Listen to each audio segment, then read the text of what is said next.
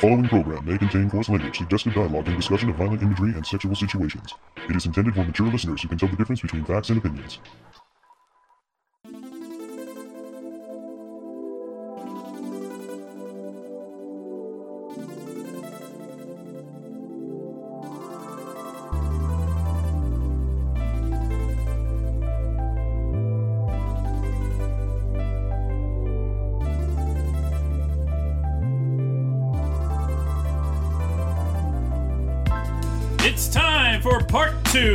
Toonami Faithful's Adult Swim Toonami Top 10, the Top 5. I am your host, Sketch, and with me I have. Paul Pascrillo, the founder of ToonamiFaithful.com. And. Yeah, Samurai Darrell Maddox, not inebriated enough. And. Your sassy lady here, Happy Kuro Kitty, just getting there with the inebriation. Sweet. And. Uh, hey, it's V Lord GTZ, who is uh surprisingly sober since I don't have any alcohol in my house. You. That's not surprisingly sober. Disappointingly is the word you're thinking of, Vila. Yeah, I mean, like, I guess. this is- you, you know what? I'm ashamed to call you my digital son at this point. Sunday fun day, my friend. Let's just let's just beat up on Lord. It'll make us all feel better. Yeah. No, I love V Lord. He's I'm- like who I wish I had the dedication to be. He's so no one wants to be V Lord Kuro. You're Trust so- me. V Lord only gets two hours of sleep every night. Okay. Yeah, you do not want to be V Lord. But I have like the attention span of a cat, literally. So, and you seem real focused in your life, and I appreciate that. But would Oh. you trade that for no sleep? That's Dude, I- true. As a cat, I need my 18 hours. I'll let you know when I actually manage to make that happen. Dude, I am part of So- Team No Sleep. so, Sketch, you want to explain the rules for part two? Well, uh. The, the rules are if, if we've talked about one of these shows before, we're not going to say much. So be sure to listen to part one, which is all of ours top 10 through 6. And uh, because it was brought into question, just what the hell was CJ on about? I don't I, know. I inquired, and mainly his reasonings for selecting shows like Dimension W and A Comic Akame ga Kill were they were just shows that he really enjoyed watching on Toonami, and there have been so many shows that he liked a lot on Toonami, but you know he watched them somewhere else. So to him, the shows that he was excited to see on Toonami each and every week, those are the kinds of shows that made it onto his list. I hated Dimension W. I know, Bay. I know. that you know he makes a good point too because when we when we we have access to these great streaming services like Funimation and Crunchyroll and and all the others we're able to to more easily access the anime. So it can be challenging sometimes to see something fresh on Toonami. But when you do see something fresh on Toonami and I always try to to do a mild prediction of what I think could make it on there. So I'm always surprised you, you know you you can appreciate it with other people. You can you can watch it together and enjoy it together. So i i can see why cj made his list structured it the way he did. And and i think that that there may be other people who think the same way. So so it's good to to represent that in these lists. Oh, I definitely do. When uh, at least the majority of my list were shows that I particularly enjoyed watching on Toonami. Not too many of them did I see on Toonami first before anywhere else. But I mean, I just watch a lot of shows, so Yes, kind of the nature of the beast. I got to do things though? like hold off on watching Fire Force season two because I knew it was coming to Toonami, same and I did. Well, at least after a couple of episodes. And that's the only way to do it. Nice. Is watch it on Toonami. I mean, It like, is. It is the way to do it, guys. And if you're watching and you do wait, tweet on uh, tweet it on Twitter, and then uh, you can join the group. And it's all a very fun, fantastic way to to do it with friends. so would you say this is the way? This is I am still waiting for Mob Psycho season two. I will Well- keep waiting. I mean, given what Jason said, we might be waiting a long Yeah. time. Okay, but Yeah. we're coming on two years, so I think I think that it's finally going to happen next year. But Look here, we can get is grid, man. Clever We though. get- He, sorry, you go ahead, Darrell. No, no, no. I was just saying we can get SSSS.Gridman. We can get that. It- Well, the maybe- Assassination maybe- Classroom is an excellent uh, like. There was definitely a time I was like, "Oh, this would be cool to have on Toonami," and now that it's on Toonami, it's like, "Yeah, this is a fun show to revisit and to see other people's reactions to." And Toonami now has a really hard time with getting things first before anybody else, but unless of course it's an original.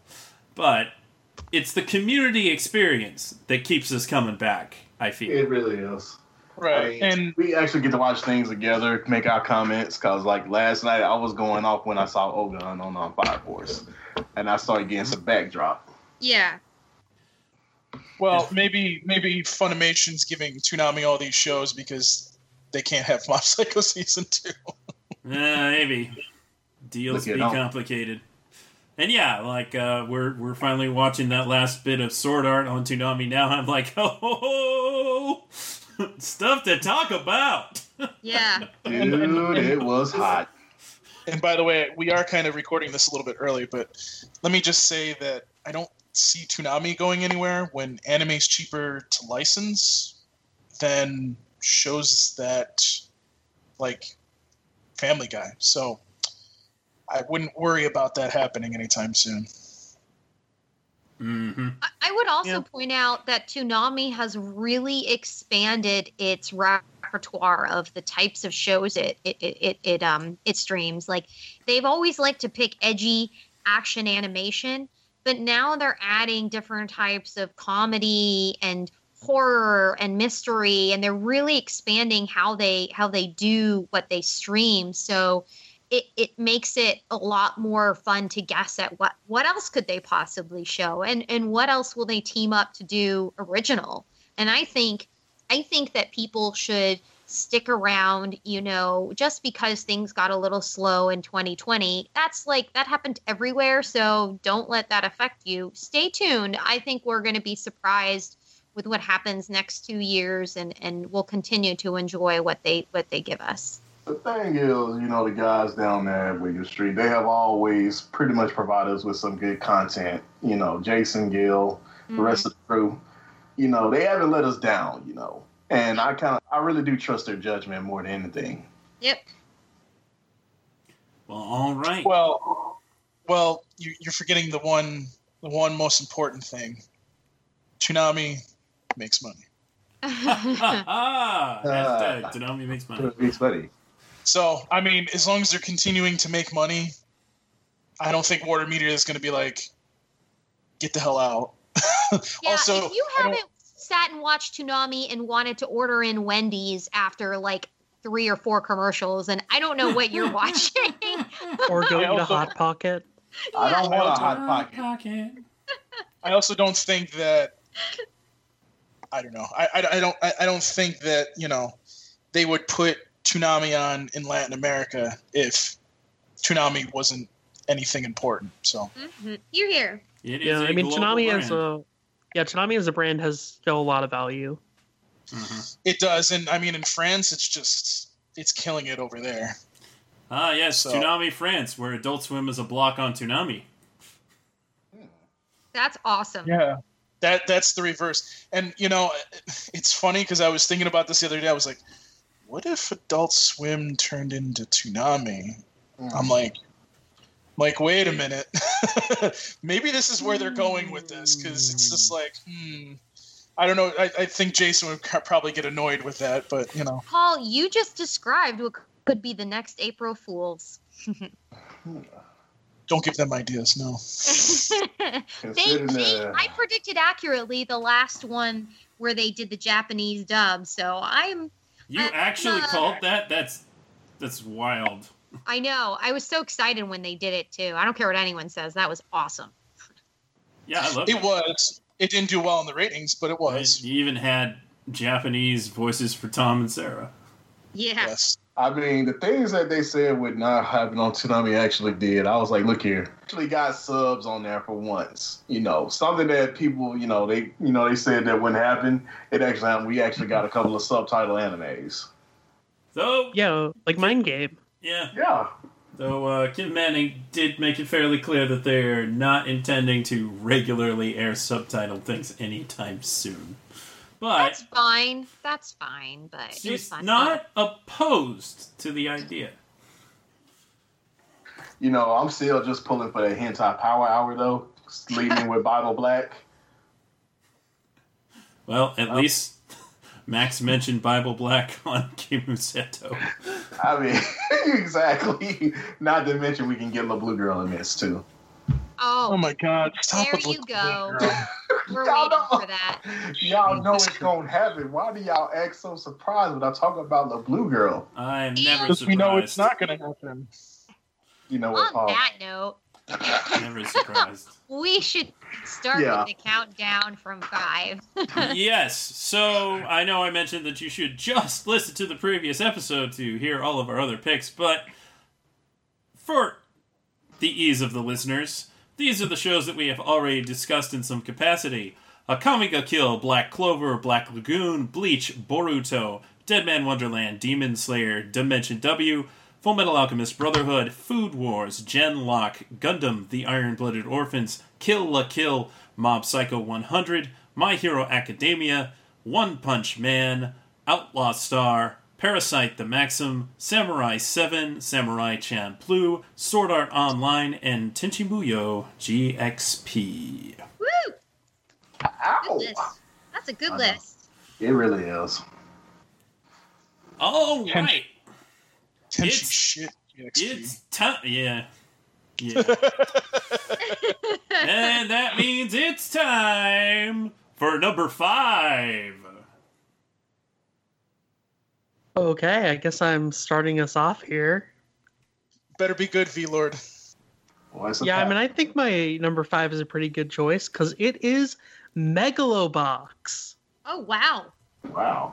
Yeah, so I've mentioned this before, but my favorite manga of all time is Tomorrow's Joe, which is the sort of basis for Megalobox. So even going into the series, I had a lot of investment already, but a lot of it was more so concern rather than anticipation initially, just because while Megalobox takes a lot of the ideas of Tomorrow's Joe, it shapes it into its own kind of unique way with this more futuristic story and everything. And while at first glance that was concerning, in execution it's just beautiful. Um, you can really tell when watching Megalobox that just so much love is put into it, from kind of the film grain, old like style visuals to just kind of the more rustic, uh, futuristic uh, world that it's set in. And beyond all that, like there are just tons of references to Tomorrow's Joe, but they aren't overly blatant. Like fans like myself can like immediately notice them, but for newer fans and new viewers, like it just feels like an exciting sports series. And that is just like a great balance to make. Like it's not trying to just like lean onto this nostalgia legacy that Tomorrow's Joe built up. It's really carving its own identity. Um, and I think the one thing that really kind of cemented it as a favorite of mine on Toonami is how it just truly understands the core messages of uh, what Tomorrow's Joe was, uh, specifically in how every episode would end with the message of not dead yet, which is kind of a commentary on the fact that uh, Tomorrow's Joe is commonly misinterpreted as a story about fighting until you die. Um, especially its most commonly referenced scene, um, which it's like the main character Joe Yabuki sitting in like a chair and everything going to black and white. Uh, it's often represented as kind of a uh, symbolic version of death, but it's actually meant to represent fulfillment. And here in Megalobox, we really see that uh, perfectly captured in how like Joe is not fighting just for the sake of fighting until he dies. He's fighting so that he can find a purpose, and once he's reached that purpose and found fulfillment, that's the end of his journey, and that's what we see. Like by the end of Megalobox, he's really able to get what he wanted, fight in the tournament, and come out of it alive. and happy. And that ending message, like, well, I think some people may be surprised, like, oh, Joe's alive at the end. It's really just perfect. Yeah, I think it's a beautiful show, aesthetically pleasing to a T, and if there's any way I could describe the journey of Joe, it's finding fulfillment, and at the end there, he's he's fulfilled and he's content with the way things have gone, and he's satisfied that he did everything he could, and finally got to fight the champ on the champ's terms.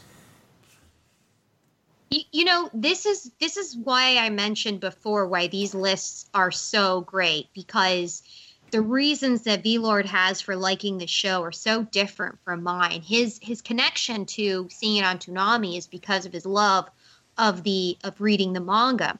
For me, one of the things that I liked about Megalobox was it, it was a nice throwback to some Watanabe a style of animation. And and for those who listen to the first cop podcast, I I referenced Samurai Champloo, was which was one of the first Watanabe shows. But like it's got that same kind of style of a reckless hero involved and and a lot of action sequences. But the other thing it, too, if you listen to the podcast where we did talk specifically about Megalobox, was the action is fantastic. And and I my reason for watching this was because I, I was you know I've done Krav Maga for a few years, and so there's a lot of in self defense. There's a lot of similarities to boxing, and it's really fantastic to see the animation of physical combat, and it done it's done so well and it makes it really compelling. You know, we watch animation sometimes to see something we can't see in real life,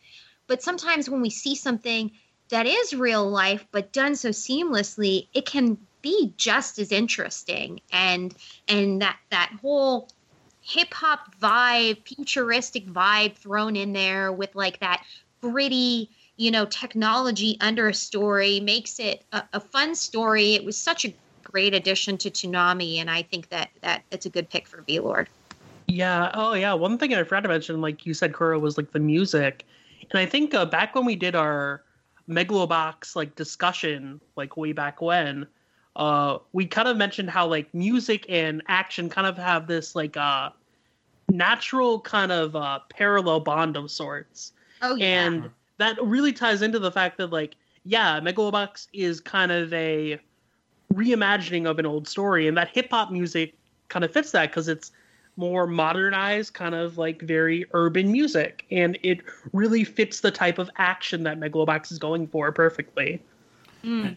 Even beyond that, I would say the total sound design of Megalobox, the combination of the music, the sound effects, the acting, it's just some of the best that's ever been on Toonami. Like you could just listen to that show and be so enthralled by what you're hearing.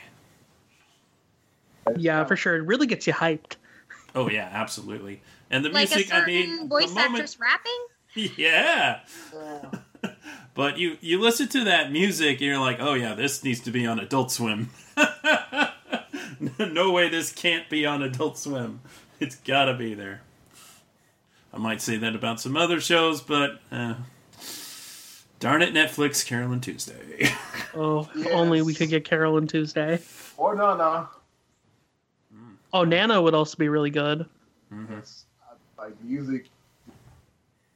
The thing I done noticed about Toonami, you know, it's always been there, man. Music has always been a big part of Toonami. I mean, you know, from the videos that you get or to some of the animes that actually have like good soundtracks. We all know that Bebop had a good one. Also, Michiko and um, Michiko the Hatchin had a real good soundtrack too. You know, I always call Michiko the Hatchin as um, I call that Brazilian Bebop. But you know, moving right along. I mean, it, it, there, there's not much to say. I mean, this, the show wasn't on my list, but I did. I didn't. I didn't think the show was bad at all. I thought that it just. I kind of thought it was just too short. I thought it, it should have had more to it. Honestly. well, good news. There's gonna be another season. That's true. Yeah, That's I, true. I'm very excited for season two. It's kind of like how I mentioned before, how like Megalobox, uh, the first season, takes a lot of inspiration from the first part of Tomorrow's Joe. While based on what we know so far of season two, that's taking elements from the second part, which is a lot more uh, darker and gets to kind of the more crueler aspects of being in a combat sport. So I'm interested in how Megalobox is going to show its take on that. Very intriguing. All right, Kuro, what is your number five? Yeah, I'll, I uh, I picked Black Clover as my number five, and I will keep this brief because another person has mentioned Black Clover. But anyone who's read any of my tweets knows I love fantasy and fantasy everything anime, games, books, everything. And it's really fun to see more fantasy on Toonami. I'm I'm just I love the the creativity and the stretch of the imagination. And when you're dealing with powers and magic, you really have to to be creative and they do a good job of of, of kind of taking it to that level. But being but t- not taking itself too seriously too which is part of the reason i enjoy it. But more than anything and i'll reference a specific scene to to tell you why this is my number five. In the the last part of the royal knights arc when they're sort of doing these uh, fights for who's going to be in the Royal Knights, and that's the end of season two, I believe. Um, there's a scene when Finral fights his brother Langris, and he gets knocked out. And right before Langris loses his mind and goes to try and kill his brother, uh, Asta, Magna, and Luck rush in, and they're like there with their powers ready to just defend their friend and destroy him and say, Don't you touch him. And that moment to me, like it was almost emotional and exciting at the same time to see the the the, the level of loyalty and friendship that was so strong that they're willing to disregard all rules just to take care of their friend that's the kind of thing I love seeing in these these shows, and and and there are lots of examples in it, but this one is just it's so potent and it sticks in my mind so strongly. And, you know, without going into all the reasons that I like it, I felt like this was a good illustration. And I get, you know, it's got some cheesy elements, but I feel like that's why I think that's intentional. I think the show does that on purpose so it surprises you with these moments of of creativity and and and newness and individuality. So you you get the characters and you feel kind of addicted to the way what's going to happen next you know? So that's why black clover is my number five.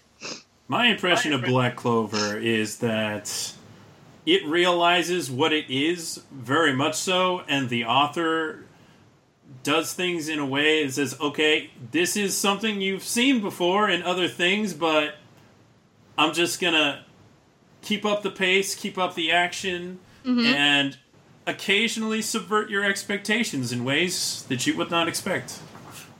And it wouldn't work if it didn't develop its own kind of rich mythology. The whole backstory with the elves, like, it kept me guessing. I kept wondering, you know, me, I watched this for anyone who's read my Twitter. I watched this with my sister, and we are are always trying to formulate our theories about what's going on in the background before we knew everything. And it was really fun trying to put together like what could happen. So even there's a certain element of predictability there's also a huge like well wait a minute is that what's really happening?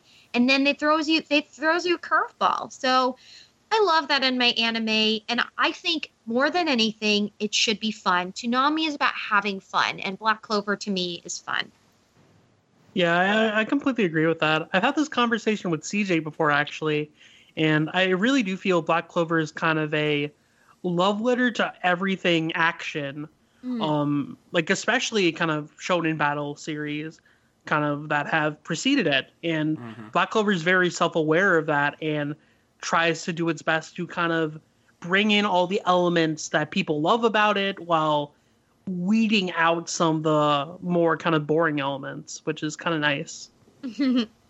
like a greatest hits of shonen battle. exactly. And you gotta love Captain Yami.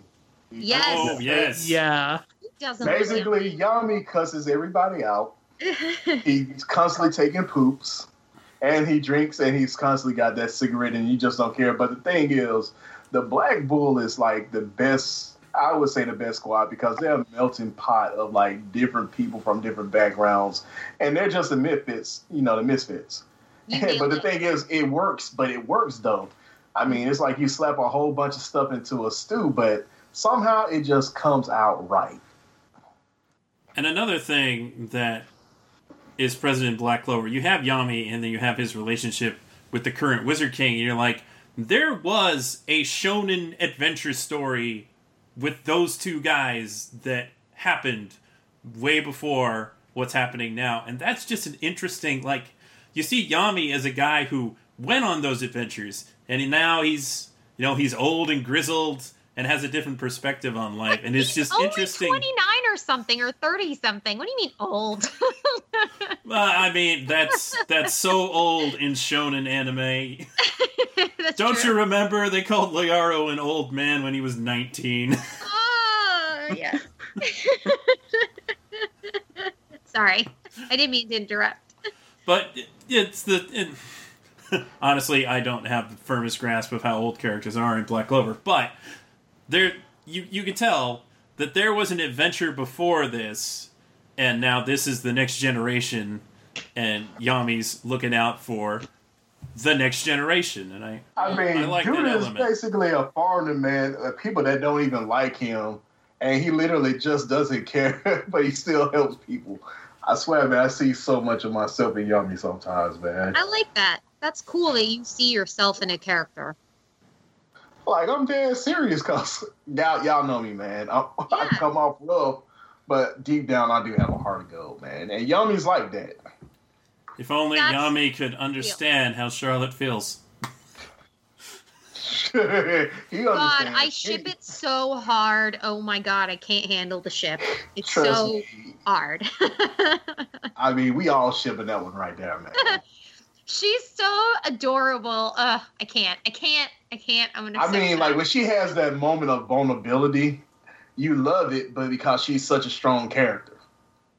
and you but love it- it because she she's developed. She's decided that's not going to be her defining moment, though. She's decided she wants to be strong. She's not going to be rescued all the time. Like, but all of these characters have those moments. Like, I if you know. see past the BS, they all have this like really compelling But element we of storyline. exactly, but we can all. My bad. Go ahead, Go girl. on. No, you go on, Darrell. I'm about to just say we can all agree that the most badass character on there is Mereoleona, man. Oh God, That- yes. Oh yeah. That is wife. That is She's wifey. boss bitch. I love her. She's my favorite. Oh my god. If if if I could be any character on that show, I would be her. But the only thing I will admit this, and I think I think that people who complain a little bit too much, in my opinion, about it on Twitter can agree, is that there's some weird pacing issues when they do backstory, and they will interrupt us an arc to do like half an episode of someone's backstory. I mean, that's just Naruto and Bleach. Yeah, it's just so like that. That is a pacing element you can you can work out better. I feel like that's a that's just it just doesn't need. It feels it feels disruptive to me, especially if you're in the middle of an action scene, and it, it annoys me quite frankly. And I think that they can do it a little better, but that's why it's number five and not like higher. So I'm done. All right, now that we've lingered way too long on this, let's move on. Okay, uh, CJ's number five is Blue Exorcist. Woo! Nice. Yes. That is a good pick, CJ. I think Kuro should take it here. it? Because it has the world's best fucking demon cat. That's why. We can all admit Kuro is the boss kitty in that whole anime. Right? Right? Right. Right? wait, but wait. Kianada. Oh, Kilala and I are just good cousin friends. Let's just, let's just leave it at that. There's no there's no hard feelings. We're just different generations. I'm from the new generation and Kilala's from the old Toonami generation. but, I, uh, but I will say that Kilala doesn't like booze, so that loses her points. Yep. yeah. That was points for me right there. CJ, I think, likes that Rin is a relatable character. Like, regardless, and and anyone who listened to our demon episode, and if you haven't, do it right now. It's a lot of fun. Um, Rin has that that combination of of um, he knows what he is and he may be powerful and he may have something that resembles evil in him but the fact is he's just a kid that is wants to do right thing and he wants to be like his dad and his brother and so and he's very very determined and he's very intense and and just like a teenager is and it makes him such a, a, a fun interesting character to watch All right. Anybody else? Nope. Next. My number five is Genndy Tartakovsky's Symbionic Titan. I love this show.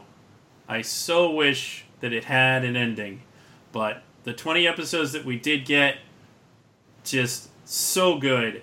Such great drama, great action, hilarious moments, and Shake you know, some pretty freak, yeah, some pretty freaking rad uh, combination of uh, CGI and 2D animation that just looks so slick.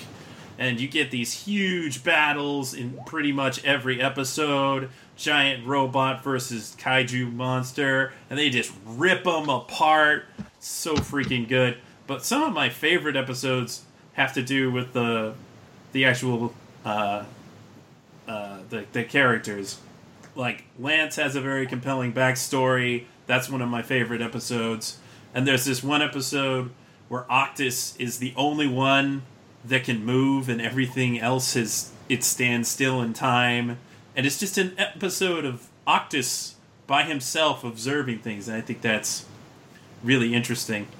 And, and there are of course lots of good jokes, like some pretty pretty on point jokes about teen television and stuff like that. And, you know, lots of homages to plenty of things. There's like a Fast and the Furious type episode.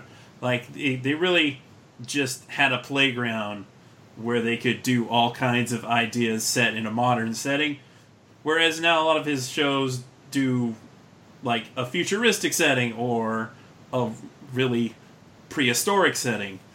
So seeing him handle stuff in a modern setting with more story depth than say Dexter's Laboratory, which was a fantastic show too, it's just so dang good. And I'm happy that Toonami gave it an airing. I wish that they would have been able to maybe revive it in some way. But it was just nice to have on Toonami because it was worth airing. And I, I'm I'm hoping that some people actually discovered it because Toonami aired it because doggone it, Cartoon Network didn't treat it very well. And Not that even. really is a shame. Oh, and that Solomon guy. What a badass. Oh, yes. What a badass Solomon. Oh yeah. Well, it's it's a it's a good sign that it's on Netflix. So hopefully, you know, maybe there might be something in the future for it. You know, we're we're all still holding out hope that maybe Symbionic Titan. You We're know, gonna get the final season at least. right? Like maybe somehow Genndy. Just give me the six right- more episodes. Ten Dude, all they have to do is just do a movie, But- man. But yeah, but there a movie, again, I a mean, a movie could finish it out. Yeah. but there again, would a second season of Symbionic Titan even show up on Toonami? I mean, Well, Genndy doesn't like Toonami, so Let's not lean too hard into that, but I'm just saying, hey, he, he wants to be an ass about that. I wouldn't be surprised if he's an ass about that. About I mean, two. like I'd I'd be happy with Symbionic continuing regardless of where it is. Like I think yeah, it's just a show HBO Yeah, that I Max, mean, needs to somewhere continue. else on Adult Swim. I don't Netflix care. Netflix, I I don't- don't, care. Just give me the rest of the story. Yeah, like I remember when I was at a New York Comic Con last year at like Genndy's panel for Primal, someone brought up Symbionic Titan, and like always he said, uh, "No plans right now, but never say never. It could happen eventually." And I'm hoping that he does get the chance to do it eventually. Um, I think the fact that like Cartoon Network wrote it off is the only thing that's really stopping it.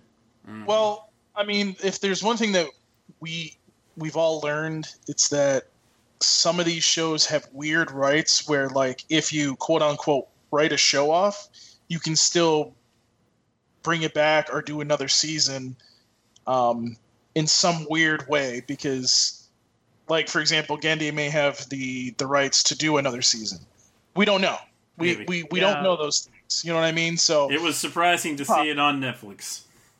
Yeah. Yeah, Plus, I like mean- Genndy's I mean- studio was also involved in it, right? So like, it's possible Yeah. maybe they have rights or some I hope other so. company has rights. So it's who probably knows? yeah. I mean, we'll, we'll- we'll see. I mean, I, I- I'm I'm hopeful for that, and I'm also hopeful that we'll see Megas XLR somewhere too as well. Not not another season because that's completely dead, but at least Mhm. it's streaming somewhere. I think I think because Symbionic Titan got that. I would I would not be surprised if Mega s- shows up streaming somewhere. Even on HBO Spring Max. Mm. So, but Yeah, you can still buy it on iTunes. Yeah, it's been there for a while, and uh, Microsoft too. Yes, it's been there for so many years. Yes, it's been been there for so long. It's not even funny. And we're still on Zoom. Mm. Yeah, Symbionic Titan, fantastic American action show. Would love to see more of that kind of thing on Toonami. Mm-hmm. And that's why it makes my list. All right. Solid pick sketch. Mr. Durrell, what is your number five? Same symbiotic titan, brother. So we can move on to the next one. I mean, Look at there that. isn't, there isn't anything I can say about it that sketch hasn't said. But you mm-hmm. know, the thing is, I really wanted to know a little bit more about Solomon because he was a badass, and I hated General Ironside so fucking much. Yeah, You but got you it. gotta appreciate the way he said, the hammer. Yeah, the hell. Just- You you just liked it for the the dance. That's what you liked. No, bro, it was more than that, man. I'm telling you, I really like the fact that Octus started to come into his own, being more aware that he was a, um, you could say that he was a self-evolving AI, you know. And then, you know, It's you did nice have like romance. Lance started to own up a little bit more. He wasn't completely emo and brooding, and you know the princess basically, um, you know, I guess you could say character development got a little bit better with her as well. She didn't see everything as being so friggin' rosy. I mean, you kind of hate characters that's just like, oh, the world is so great and fluttering by. No, dude, the world is dark and you need a reality check. And she Because got of her upbringing, but yeah. yeah, Mhm. yeah, upbringing. But coming to Earth was a good wake up call. I think this is the reason why we're the ghetto planet and nobody passes by. Yeah. People literally roll up their spaceship windows when they pass by Earth. Yeah. I really believe that Earth is like a dang gone alien penal colony, and we just got screwed up. I do want That's to touch on. That's why you on. loved Parasyte so much. Yeah, could be. You got the sci-fi gene stuck in your blood, bro. You got it in you. I get it. I get it. I'm with you. I am a Trekkie and a Star Wars fan and space above and beyond. So let me ask you both something. Mhm. Um, since you both picked Symbionic Titan, here's the thing about Genndy. If you've noticed his recent works, in, including let's say the the the Samurai Jack uh, finale, he has a lot. He's added more mature themes to his programming. So if if they did decide to bring it back, would you think that? Wouldn't you think that he would add those more mature themes to this series too? And how do you Um, think that would fit in with it? It basically already did. Yeah. Like, even besides the, you know, shaky booty quicket, which Shake it, obviously. book it quick, shake it over there. Obviously, Genndy is an ass man, and I approve. But And the ass and Just thighs, sexual bro. content. I mean, the violence and the dark and the everything. violent it was a was- really violent show for cartoon network they like a guy got choked out they Yeah. they punched uh lance so many times that he was like missing teeth that like the real bad bad guy tortured people.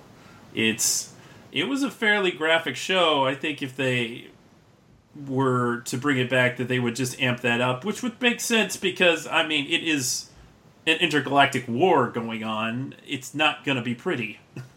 so Yeah, like it kind of like just like was a bit subtle at times with it. Like that sometimes characters would like get killed off screen or something, but like Mhm. the violence was all there. So it would be like a natural escalation. I would say so, e- even more so than Samurai Jack, which always self-censored its violence up until That good old oil. Oh yeah. Oh, yeah. blood spray oil. it was necessary. Mm-hmm. Yeah, so I, I don't think it would be not. I, I don't think it would necessarily hit uh, TV MA territory, but easy TV 14. Easy. All right, Paul, what is your number five? Well, my number five won't be a surprise because it's one of my favorite shows. It's also And- Symbionic Titan. no, it's not Symbionic Titan. What? That would be Um, it is a show that actually, I mean, is very relevant right now because we want its sequel to be on the block, and that would be Inuyasha. Oh. Nice. Ooh, nice.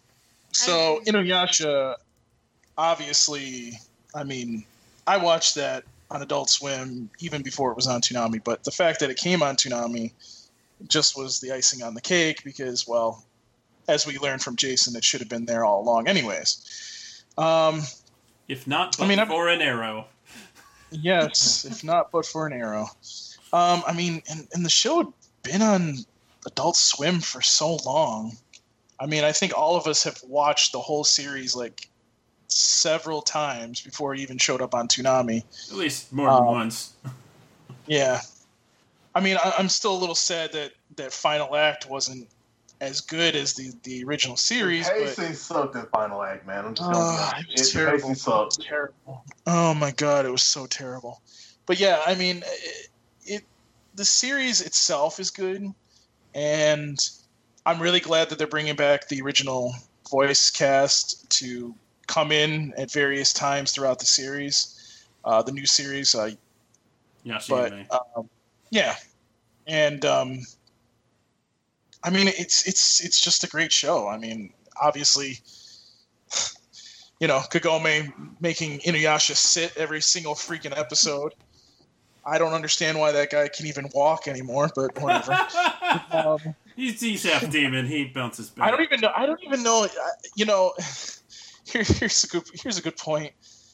Why doesn't Inuyasha have a concussion at this point? Dude, he's a demon. The best benefit matter. of being a half demon. He doesn't Yeah, that- usually go heal him. head first. Uh, I guess What you could is say. Paul? What's your favorite thing about Inuyasha?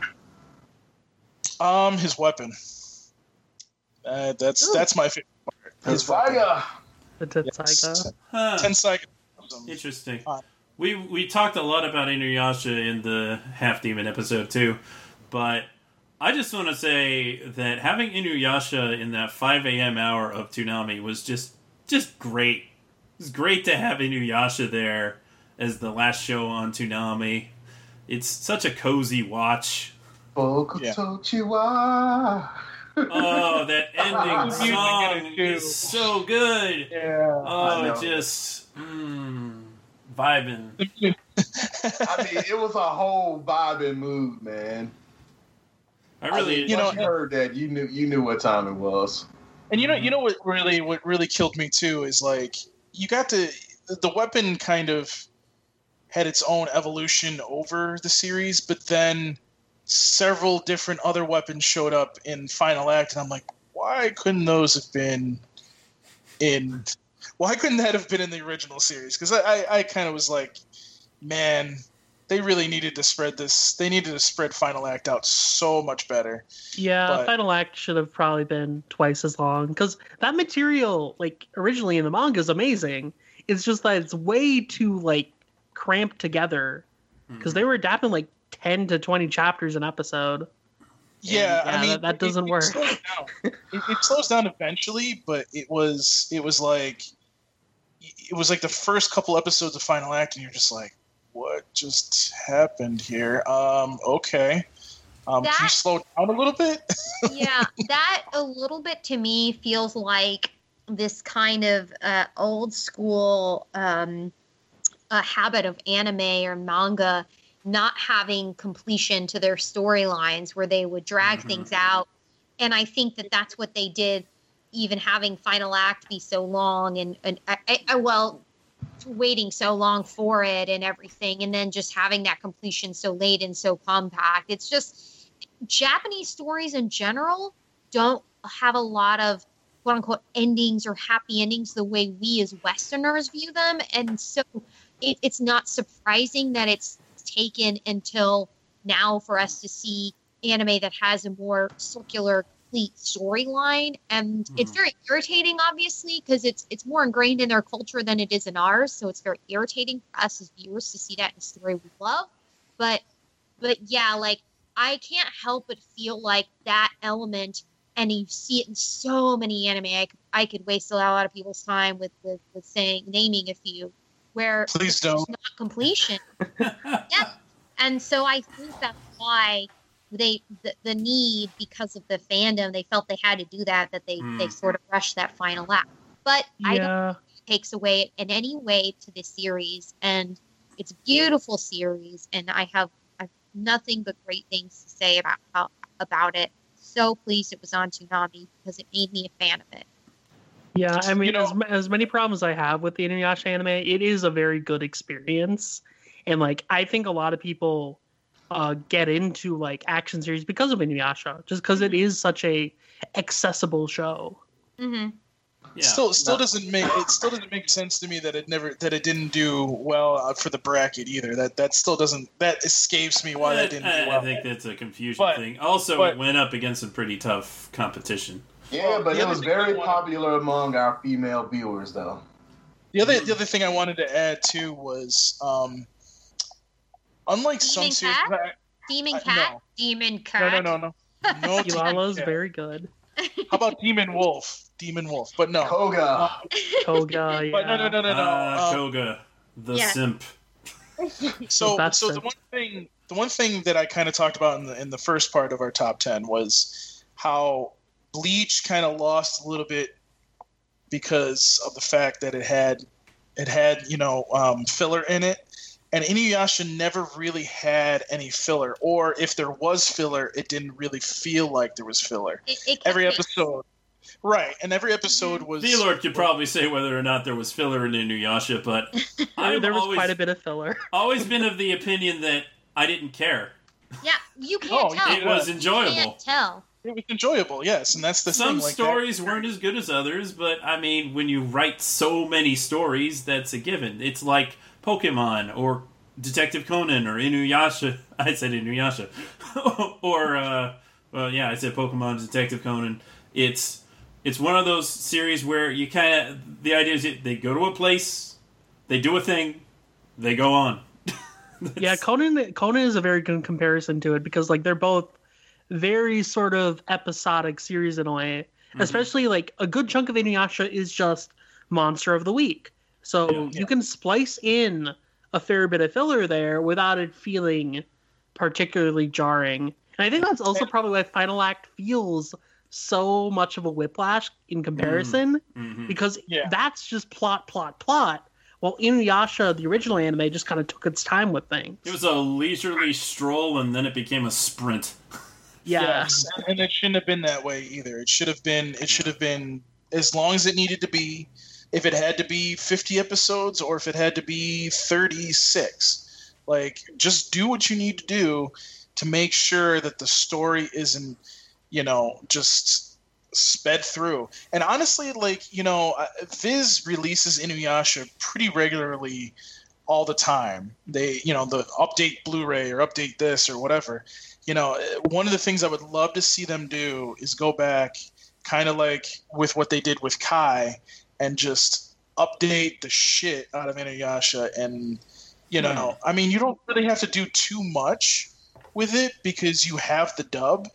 Um, I know that you know people are like, well, if you're gonna redo it, you should redo the dub. I'm like, you don't really need to do that, in my opinion. Just see what you can do. Like, I I, I don't know if there's anything Nah, more man, they that can do. dub's iconic. dub is beautiful But It I is. It's what you mean. cheesy, I, I see what you mean, but- Paul. But, Y- y- yeah. like clean it up a little bit, modernize some of the scenes. Right. Yeah. like do it do a version like do, do, an another HD like, remaster. right do an hd remaster a good hd remaster not like just oh it's an hd remaster no we didn't I'd watch that. I mean, isn't that the current Inuyasha Blu-rays though? Uh, I mean, I, they- sorta not really I think that's really just an upscale. yeah so But, But that's why I like it, uh, might be speaking out of turn. Yeah, it's a it's it's a good show. I I think the characters are really what make it a good show. It's such a great cast. right the voice cast definitely makes the show. I think so. But uh, I think we've lingered a little long on this one, so let's let's move along to number four. Yes, V Lord, what is your number four? Uh, yeah, my number four is Hunter Hunter. So, yeah, so uh, for most of my childhood, like I would watch Yu Yu Hakusho to death. So when Hunter Hunter kind of was on Toonami, it was a very natural draw for me because like both Yoshihiro Togashi series, both battle series, like it's a very good mix right there. But what I really kind of love about Hunter Hunter is just like it embodies so many of these uh, appealing aspects of battle anime, but it also kind of spins a lot of them on its head, uh, especially in like uh, the later arcs, like the York New City arc, where you have characters like Kurapika going on these revenge plots, but it's much more about tactics rather than uh, who's the strongest one in the room. And kind of having situations like that is really fun because you're no longer thinking about, oh, who has the highest power level or like, oh, who can break this boulder faster. It's all about, okay, who can use their abilities to the best extent and in the best way. And I think Hunter Hunter just excels at that way more so than like any other series out there. And as much as I have like various problems with the anime at times, it is a very good adaptation. Um, I think the only place Mhm. where it really falters for me at times is Chimera Ant, uh, where the heavy narration that everybody is, ever. uh, yeah, but the heavy narration in particular is uh, how I feel you should not do an adaptation because you don't need all that dialogue. Just take it out. Uh, There's a certain charm to it, but it does get old. it's just like, oh, the narrator's just a character now. Oh, Pretty much. but nah, like um Hunter Hunter is just a very solid series, and I also like that the anime also ends at a very nice point. Like the chairman election arc is kind of like the quote unquote first ending of the series according to Togashi, because like Gon's story is basically over. He found his dad. He's good. And like I, that makes it very satisfying. And even though Somebody Hunter x punched Hunter, his dad. Thank goodness. yeah, Yes. So- yeah. Leorio, well deserved too. Best big Leorio, brother. Yeah, Leorio is best big bro. Like Ging deserved that punch. Ging is uh Man, Daddy. Ging was trash as a dad, man. Like, dude, he's up there with Shou Tucker. I wouldn't put him that high. it irritates me that it, it comes across like he's some idolic figure. I mean, it. I feel like every person who loves this series kind of hates Ging. I think that's the point though, because this Yeah. entire time, All of his like they're peers hate him. him up.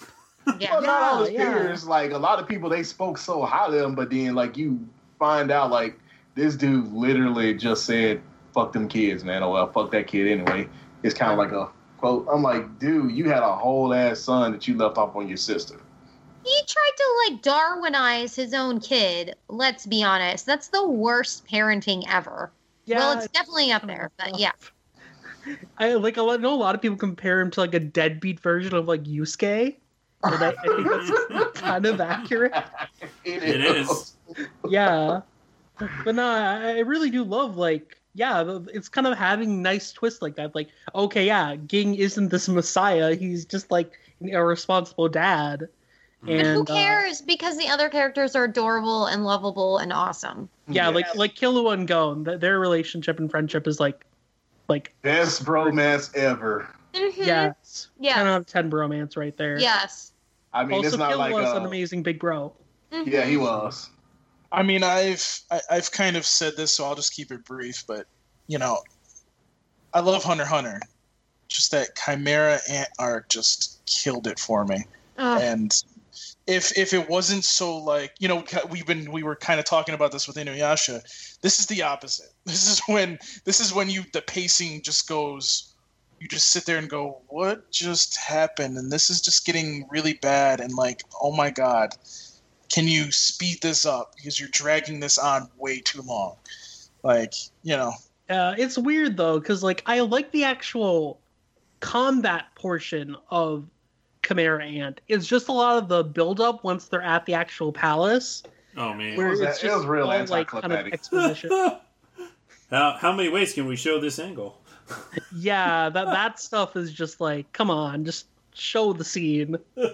But I think like the actual way Chimera Ant plays out is very kind of uh well thought out, especially the solution at the end with like the whole kind of uh I forget the exact name of it, but it's like the the rose bomb that Uh, I think it was uh, yeah, it was called the yeah the Rose Bomb, and dude, that was just like complete genocide of the Chimera ants, dude.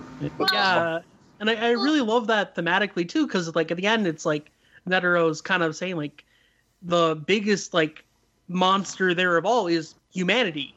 In the end like these creations that humanity has made is wiping out these creatures and yeah it's it's kind of a really kind of interesting way and it ties back to the fact that like Meruem was the strongest villain in the entire series the strongest like character out there and he was still defeated by this man-made weapon. No, he was actually um, undefeated by what's the chick name? I can't remember her name. Oh, Komugi. Yeah, Komugi. He literally fell in love with her, man. That's what it was. Love killed him. That's Lesson it. of the day, kid. Loves kills. Don't do it. And then Just he killed don't it.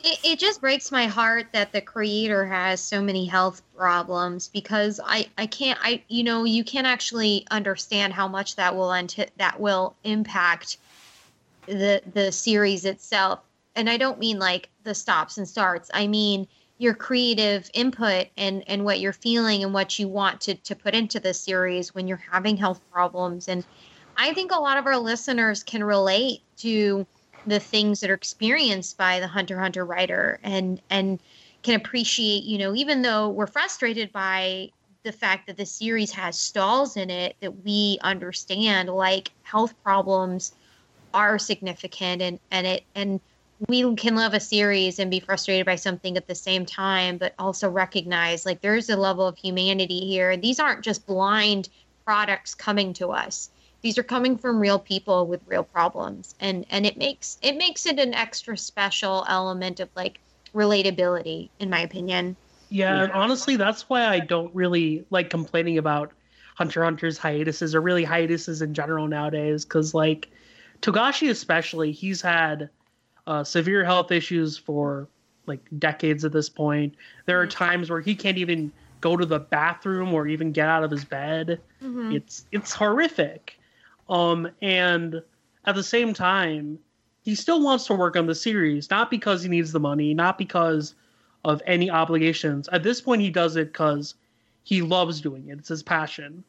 And I don't care how long it'll take. I will wait for him to finish his vision on his own terms because that's what he wants to do. If at some point he decides, hey, I don't feel comfortable drawing this or writing this and I want to pass it on to someone else, that's completely fair. But at the end of the day, that's his decision and not the fans. And it- it's kind of something we see too this year, especially with uh, COVID going on, and a lot of creators internationally are taking breaks from their art. Um, but the big thing is that we want those creators to take breaks so that their health doesn't become like Togashi. We don't want the newer generation to face the problems that Togashi has had to face. yeah yeah Yeah, I agree. All right, let's Great go to the segue. next next one. Kuro, number four. I'm so excited to talk about this series. Um, and and this is this is one of the things that's wonderful about Toonami is that the shows they keep sh- they they they cycle in and cycle out really can warp you know what your list consists of. And so my number four is Fire Force. I saw the uh, I, I saw the premiere of it at AX and I remember liking it and thinking, oh, this will be fun. And then hearing about it airing on Toonami and being like, yeah, yeah, this will be fun to watch. But let's be honest, it has far exceeded any expectations that we had initially. First of all, who doesn't love firepower? Fire is just fucking cool. I'm just going to lay it out there. Fire is fucking amazing. And the fact fire. that this animation is able to make just that one element have so many different ways of, of, of, of portrayal and, and fighting is really fantastic. Second, it was made by the creator of Soul Eater, and Soul Eater was a really great show. Also aired on Toonami, and it was on my honorable mentions, I believe. So you know you're going to get great quality characterization, good action animation, and of course, like a lot of powerful uh, uh, uh, uh scenes. You know, like with with the magic element or whatever you want to call it. So you have this character that uses his feet to to to, to for his firepower, and like what you think what the hell are you going to do with this? And and it's just every every week it amazes me how much it can play a part in in uh in creatively making these action scenes worth watching. Not just that but the characters are really fun. The whole team the the um was it uh, uh, uh the eight uh, uh what's it called um I want to say, um, help me out, V Lord, the, the the teammate or say the the the number of company eight. That's what I'm thinking of. I'm sorry, company eight has such a close knit group, and the way they interact, the way they fight together, the way their abilities start to complement each other, really embody teamwork. And there's like this dark element at play. It just makes for a fantastic storyline. I am really excited to see what happens next. And I gotta say, like, even though there's scenes, there's the, the, the season two is out there, I don't want to watch this without watching it with my friends on Toonami. It's so much more fun to do this in a group because it's such an exciting series and the characters are really exciting and everybody has a favorite and the voice actors do a fantastic job.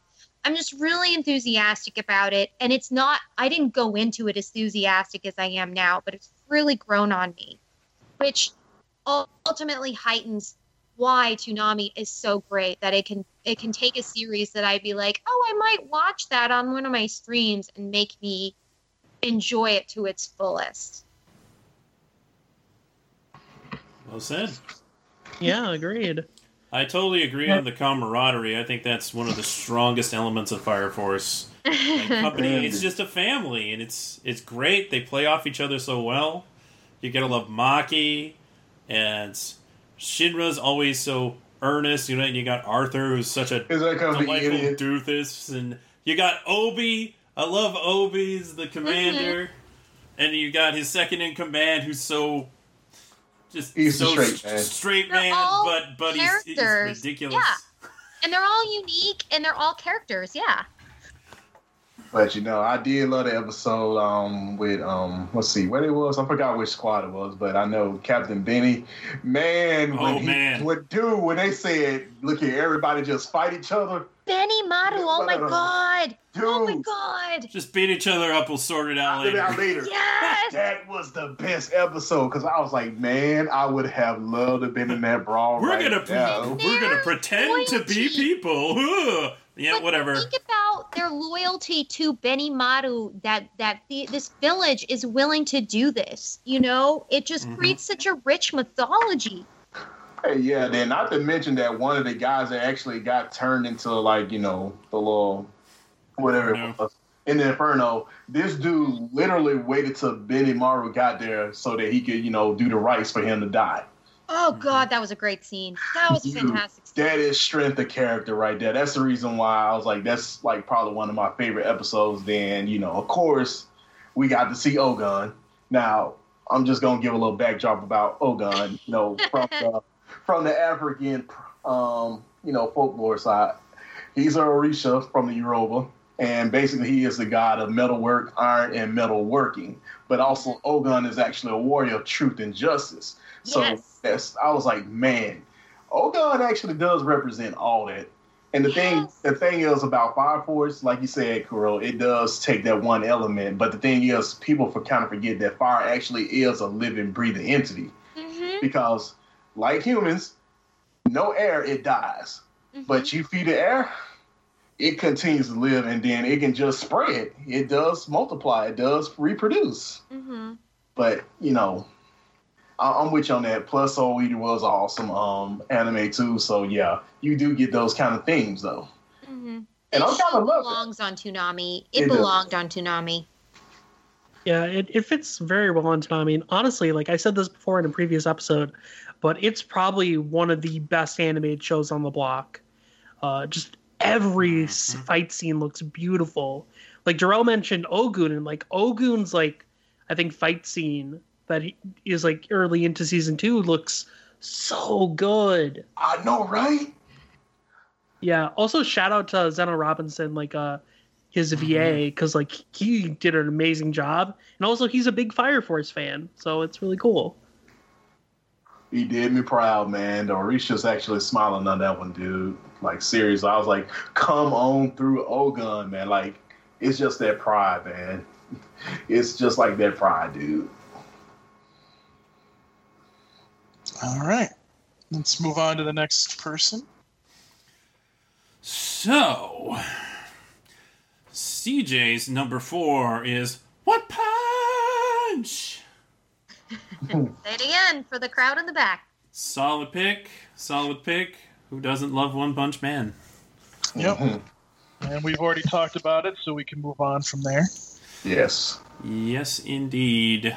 Need more comedy mixes, like comedy action on Toonami. That is such a fantastic. I would never have known if it weren't for One Punch Man that that makes a great combo, and that's what I have to say about that. I mean, we sort of have that with Ass Class right now. Yeah. Mhm. Ass class. Yeah, Yep. yeah, we do. I am I a just- child. I apologize. One Punch Man, in my opinion, is like the perfect show for Adult Swim Toonami. It's about adults who have adult problems. It's got crazy good action. It's hilarious. It's just the complete package. Season 2, not as much, but still an interesting story. and we finally talked about it on a podcast. There we go, sketch. Now we don't have to. We talked about season two, One Punch Man. You're Yeah. free from the burden. But then- I've, It's- this will be the fifth time I've said this now. Frank Yeah. responded, One Punch Man season two ended in January, and my response was, Well, you know, Frank, you know how Oh. we are. exactly. Yeah, that's exactly how we are. But sketch, why don't you go to your pick next? My number four is one of my favorite anime of all time Gurren Lagann. Ah, yeah. Yeah. Toppa Gurren Lagann. I love me some giant robots and Gurren Lagann most of all. I love the dynamic of Kamina and Simon. Kamina, the greatest, the greatest motivational speaker of our time. And then the story, you you think Kamina dies and oh, well, the story's not going to be as good. But no, Simon really steps up. More characters are introduced. It just keeps building and building and building and getting better and better. And then, when you get towards the end of the series, you think all this time, oh, well, we've been doing all this to, you know, help humanity, and we're doing a really good job. And then they find out, oh, but wait, we really screwed up. and now the anti-spiral are going to come wipe us out unless we do something. And, like, Simon's, like, president of the world, and he gets thrown into jail because he screwed up so bad. But he busts out of jail, and he takes his giant robot up into space and fights the entity. It's freaking awesome. My one thought is I mean, it just kind of aired on Toonami. It came and went, but I love it so much that I cannot not have it on this list. So, Gurren Lagann. All right. Anybody else got anything to say about that? Well, we did have a spear that pierced the heavens. Mm-hmm. Mm-hmm. And most people didn't know that spiral energy was actually related to DNA, which is deoxyribonucleic acid. Yes. No said. You gotta keep spinning in a forward motion. That is what a drill does. Exactly, because it spins me round and round like a merry-go-round. All right. So I think Darrell's next. Yes. Yeah. My number four was the updated version of Thundercats. you know, it was interesting to see this new take on um how you know Thundercats got to you know Third Earth, and it's not a you know I'm sorry y'all I'm I really am tired, but I enjoyed the story.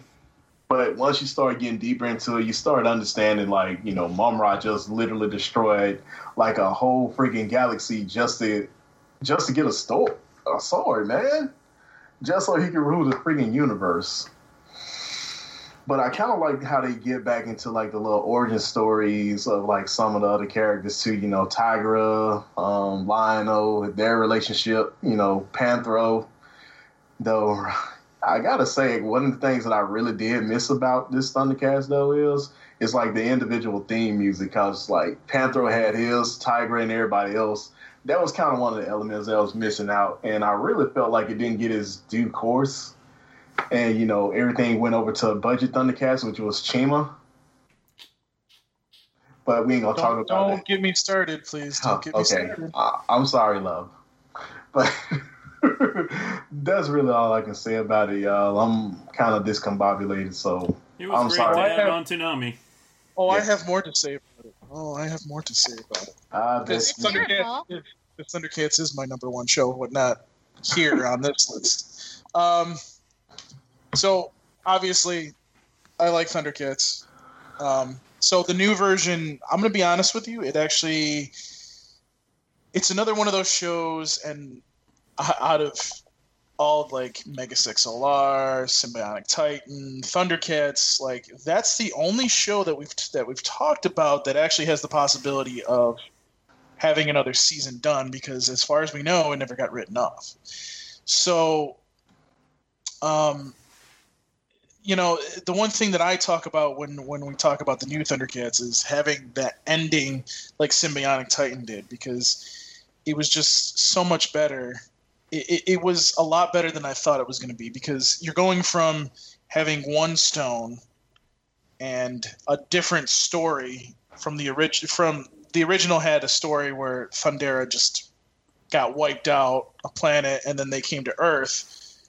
This one is Thundera is a city on Earth and the city gets wiped out and now you know Lion-O's got to go around and is trying to stop you know what's his name there and Mumm-Ra.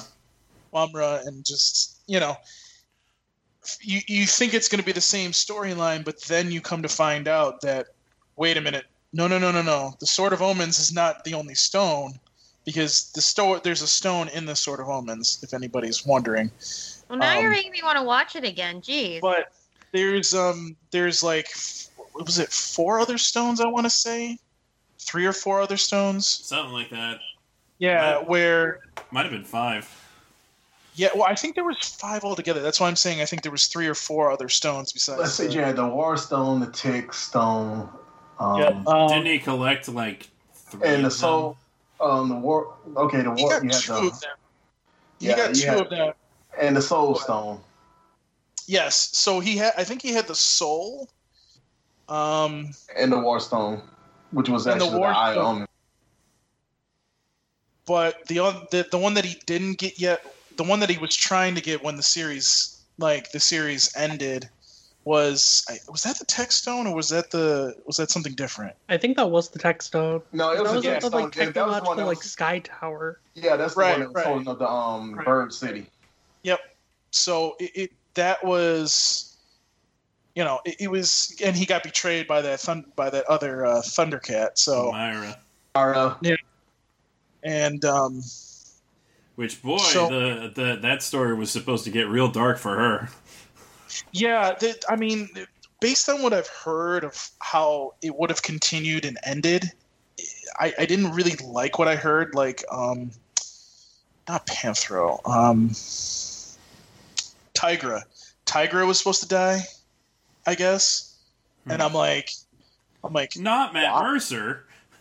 I'm like, why would you kill off Tygra? That just doesn't. That's just very random and doesn't make any sense. So, you know, I, in a way, after I heard what they wanted to do, and it's been a long time, so I'd have to look it up. But I, I was just kind of like, maybe season the two to finish this off isn't a bad isn't a good thing because I'm like I, I don't like where the direction they were trying to take this in. The direction they had it going was great, but what they intended to do in in future episodes was just like, Mm. okay, all right, you're going a little you're going a little uh, too far with it, but okay. Um, Hmm. but in all seriousness, like I do think that if they do have the chance, and especially since we'll we'll call it Thundercats Go, it's Thundercats Roar, doesn't seem to be doing that well. Yeah, they Uh, just I know. about burned off all the remaining episodes. Yeah, so I mean, I just it, it just makes sense that people. And, and I find it funny when, when like a Thundercats roar comes into the situation and people are like, "What is this?" And then you show them the 2011 version and they're like, "Well, I never saw this," and I'm just sitting here going, "Really?" Like, Well, we all know that Thundercats Roar was garbage. And you're bringing a classic here to, you know, uh, the Toonami fans of today who may not necessarily have been fan. Let's face it, it's Well, 2020 and- now, and this series aired 10 or more plus years ago. So let's let's uh, acknowledge that like we may we may be able to reignite interest in the series just by mentioning it. And and the other thing is is is like um what was i gonna say this show did at the time like several of its episodes did like over a million views in the ratings on Toonami, not on Cartoon Network, because it did well. I think it did. It did at It least actually- that well. Yeah, it did at least that well on Cartoon Network, but it actually did. It did that well at one o'clock in the morning on Toonami, so on Adult Swim. So it's like, I still to this day I still sit there and I go, it's doing that well, but you didn't even make the attempt to try. Like it, it, it it's one of those things that bothers me about, and we could go on about this, but I'm not going to. I, I just it just bothers me about the anime industry, not the anime industry, the animation industry here in America because it just it just seems like there are so many missed opportunities and instead of just trying to explore those you know those avenues we just go oh we're going to write it off maybe maybe see if there's still interest in it because you're probably kicking yourself over some of these shows you've written off megas xlr is a perfect example but that's uh, Paul, is that's Thundercats on your list? Is that why you're so hype about it? Thundercats was on my previous two top tens, but that's because that was the whole kit and caboodle, so to speak. Miss, I talk about cats all the time. Um, I'm not saying anything bad. I'm a fan. Don't worry. But but like but I mean, this Adult Swim version does not have Thundercats on it whatsoever. I appreciate your your fandom. I I concur. My Yes. one major criticism of Thundercats 2011 is at some point they just decided to make everybody a jerk to Lion-O, and I was like, why? why? Like the, I kind of get why Tygra would be, but even like Cheetara was giving him a really hard time, and the kittens were giving him a hard time. I was like, but why? Why y'all being mean to Lion-O? Oh, he's doing his best. On the bright side, Snarf couldn't talk. That's always a plus. Yes, that That- was the greatest thing ever. That was Well, definitely a I plus. mean, I mean, I, I, uh, okay, listen. Nobody like- cares This would've been about a old great Snarf. Coronavirus replay. Now that we're talking about it, I'm just like, this would have been perfect for a replay over the summer. Jesus. I'll, I'll, I'll- I'll be honest with you. Like, I, I really wish they would have had Eh, Snarf you can watch it on I. VRV. as long as it's still around. But It, mm, it is for now. yeah. Probably for not But much anyways, longer. But anyways, let's move on. I think it's my Your turn, number Paul. four. My turn. So we've actually already talked about this one, so I'll be brief about it. Unlike Oh, some people here on this top But your ten. reasons are unique for liking something, and that's what makes these lists interesting, Paul. So we want to hear why you like a series. So uh, my number four is Dead Man Wonderland, and we've already kind of gone into it, but just to be brief, I mean, Boxers. people getting people getting slaughtered. I mean, what else can what else do I need to say about it? That's what I liked about it. Always a fun time. and and you know it's it's interesting because I think out of all in all honesty I think Toonami and this show kind of like how DBZ was um, they kind of went hand in hand in the fact that you know a lot of people at least that I talked to back around that time are like what is Dead Man Wonderland? What the hell is that? I've never heard of that. And you know a lot of these people obviously know knew more about anime than me and i'm like oh, okay you don't know what dead man wonderland is? All right. Um, so and then once it played on Toonami and obviously people were watching it on Toonami you know i was just like wow. One why doesn't this have a second season two why aren't they making a second season as we speak and number three like this show kind of just like showed the anime industry, oh shit, we need to start putting our shows back on Toonami. And I think that kind of just springboard. That's that that that made not springboard. That made Toonami go into full gear. And I also think it brought, as we've talked about in podcasts way before, it just started the whole thing of Toonami or not Toonami. Toonami reinvigorated the anime industry because at that point it was kind of just either leveled off or it was dying. Some people said it was dying. And the minute that that happened with all the other shows that got on there, even Casshern Sins did, you know, start selling DVDs and Blu-rays because of it. I That is mean, such an underrated series, I might Yeah, add. it is. It is an underrated. It is underrated, and I and I, I laugh at people when they're like, "Oh, dude, it's Casshern Sins." I'm like, No, Yeah. it's No, great. it's more than actually one of the catching good shows. things. it was actually a good series. Like, it's a good series.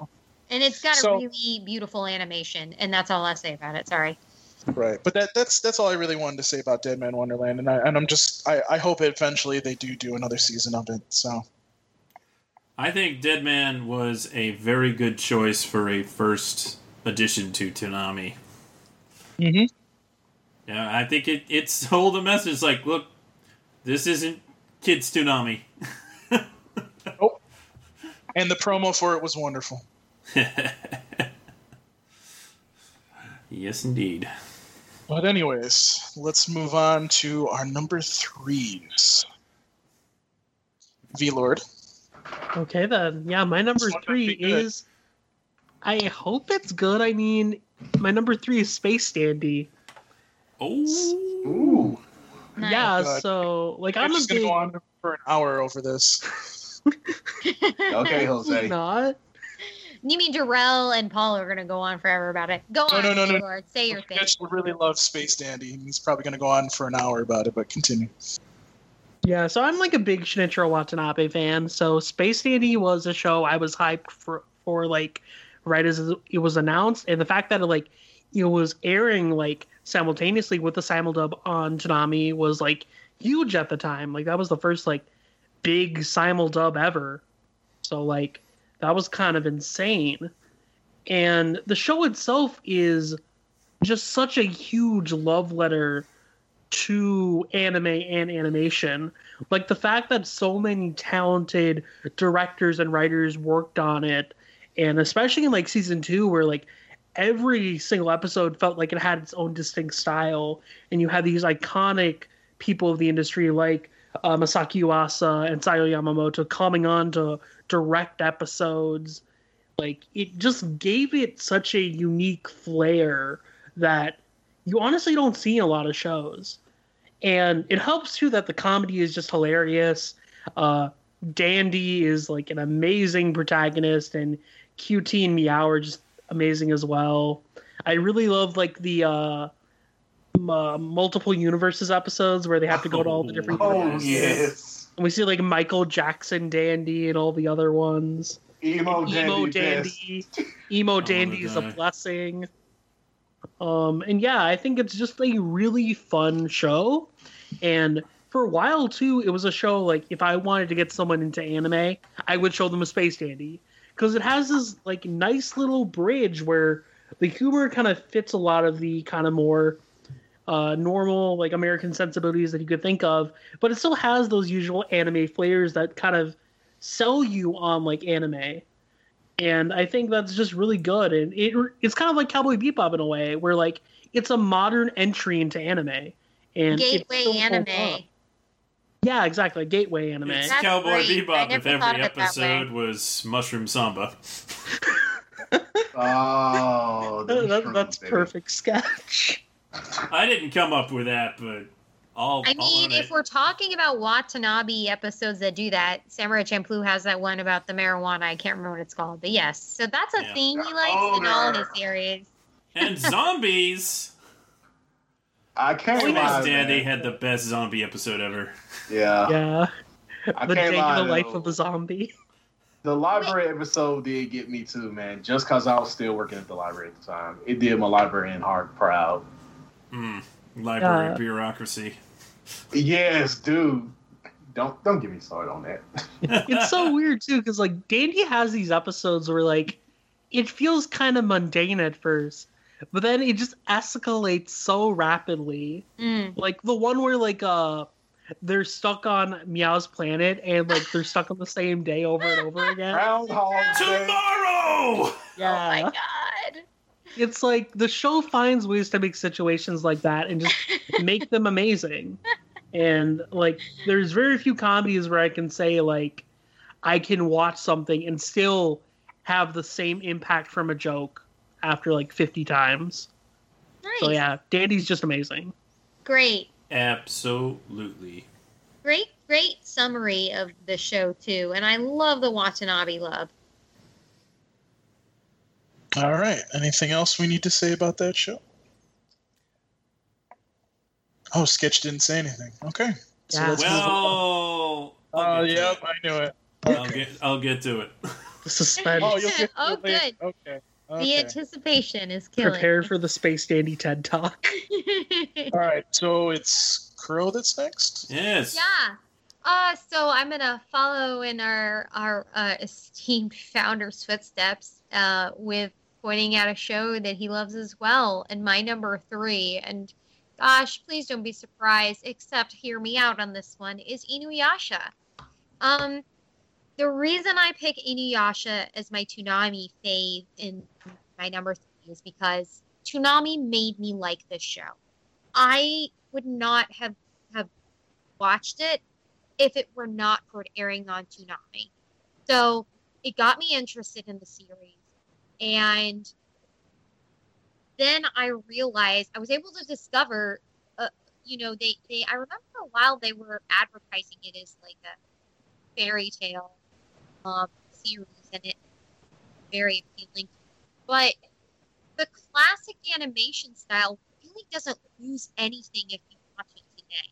In fact, the characters themselves are really timeless. You know, the relationships between them, Inuyasha and um, Kikyo and Kagome, are it, that that I don't want to say the triangle, not just but it, it it's constantly evolving, and even the whole series, all the character relationships evolving, and even and despite whatever filler they may add you see them grow and change and adapt to each situation. You know, Sango and her relationship with the monk Miroku it involves too. Like they have certain things that women women, a lot of different like that's a constant. But the way they interact with each other evolves. You know? And I I have to say, any series that manages to keep the same antagonist constant for that many seasons, there has to be something they're doing. Because every other anime really that lasts this long, they kind of have like a season where they keep a single antagonist and then they move on to the next one and then the next. Dragon Ball Z? They they continuously evolve past their their antagonists, but this series keeps uh, uh sorry, not Naraku as the same demon, but he um he, he is different from each evolution, and he's still like evil in different ways, and he's still scary. And you're still kind of wondering what else are they. It's such a, such a great fairy tale, and it's so addicting, and the storyline is really compelling and well done. I just think I'm so glad Toonami aired this because I don't know, I don't know, I might have missed out on something fantastic. So I agree with. It's in my top. And I hope that uh, the the sequel Yashahime ends up too. So far, I'm very um, really excited to see what they. And just what will they bring unique? You know, I I, I don't think they're going to follow the, the same. I, I'm not worried about them using one trope and keeping it. I think that they're going to be able to come up with something. Yeah, well put. Naraku's Oh. dead, so we don't have to worry about him staying around. Well, I, I always feel like Orochimaru was kind of like the second Naraku. And now, and now, what's his name from Demon Slayer? Muzan? moves on. Yeah, Yeah, there there are a lot of parallels I can see between uh, Naraku and Muzan now that I think about it. Yeah, look kind Uh, of Michael Jackson. always Yeah. playing people like puppets. Uh, one, one thing that I'm really happy you brought up, though, Kuro, was kind of the whole uh, relationship aspect of Inuyasha. mhm. Uh, especially since, like, Rumiko Takahashi, before Inuyasha, she was more associated with rom coms, where, like, obviously relationships are kind of at the cornerstone. So it's kind of cool that, like, she brought a lot of those elements into Inuyasha. Dodecahedron. yeah. But they, Inuyasha well. loves Kagome, and he also loves Kikyo. Kikyo loves Inuyasha. Kagome loves Inuyasha. Koga loves Kagome.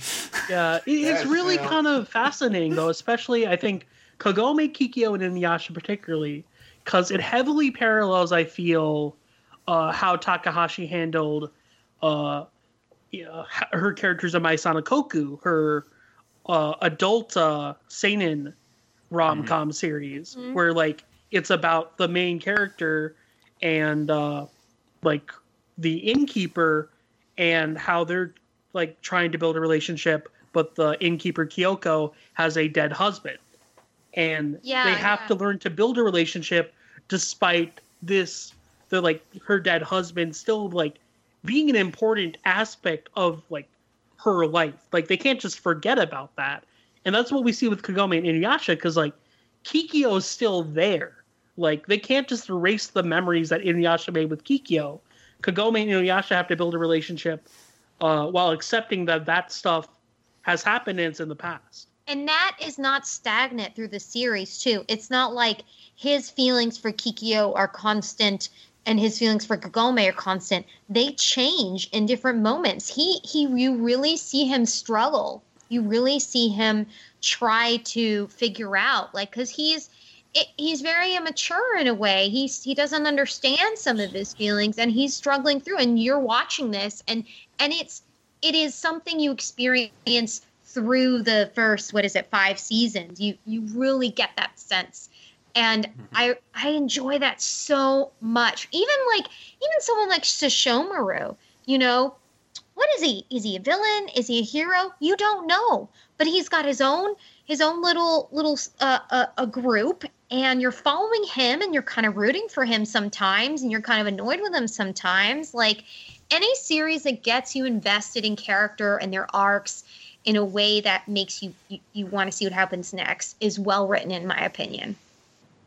All right, I think we've gone on long enough with that. But wait, Miroku X every girl he ever meets. he's but he such, only he's has hilarious one true love. he's one true hilarious. love. He and All right. Sandor are a lovely couple. And he got I'm someone to bear his them. children. He won. Finally, to be fair Miroku Paul, one, Zenitsu zero. Yeah. to, to be fair, Paul, your fo- your your enthusiasm was about the Toonami aspect, and I just focused on like the actual series itself. So Well, that's fine, but it's time to move on. Next. okay, so great minds think alike. Both CJ and I have the same number three. And it was also V Lord's number three. That's right, it's Space Dandy, baby. Oh yeah, Space Space Dandy. Dandy Gang. Oh yeah, I wonder. I wonder where Space Dandy will be on Darrell's list. Maybe number three. Hmm, that would be interesting. But great minds think alike. The answer, the question is why. Must say Why? why. I think that Space Dandy was a really special experience that we were able to have watching it on Toonami, uh, recapping it on the podcast. That was so much fun. Every episode offered something different. So many creative, talented people worked on the show. You had amazing animation, hilarious comedy, and some really heartfelt moments. And I mean, I'd certainly love more adventures, but it actually had a fairly satisfying ending. kind of um, epic and also mind scratching. Exactly. But we never got to see the chameleone. oh man, who Right? was the chameleone? We'll right? never know. We'll never know. Who was the real dandy? It doesn't matter, baby. Space Dandy is just the best protagonist, and his crew is delightful. They play off each other so well in mm. all their delightful adventures. And the bad guys, you gotta love the bad guys. Dr. Gel and Bean. And, like, what the heck? Bean had, like, a glow up slash turned up the evil in the towards the end there. Just out of nowhere. But they're, you know, their antics were very uh, Team Rocket slash uh, like Yatterman's bad guys style. you know that class that classic type of anime villain. So that's it's to be appreciated. But I mean, Nice. what's not to love about Space Dandy? I I think it is perhaps one of the uh, at least one of the best shows to have aired on Toonami. If not, maybe the best. I don't know. It's it's from a to, to just to like it's hard to rate it against other shows but like it's, it's to me it's like as far as quality goes space dandy's got to be like top three with bebop and fooly cooley so i i just and it's easily my favorite watanabe show at this point and it's probably going to continue to be my favorite watanabe show i was never a huge fan of cowboy bebop though i do respect it but I'm space dandy mom you. yeah, yeah. Space Dandy.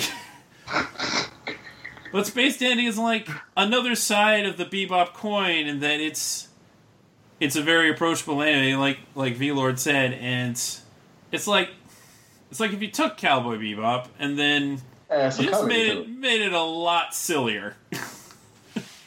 Space lot Dandy, sillier. space plus booty plus comedy equals Space Dandy. You're dang right. And I uh, and I am rather amused that uh, like the people that produced it were like, you know, we probably should have just said this was an actual Bebop sequel. More people would have cared.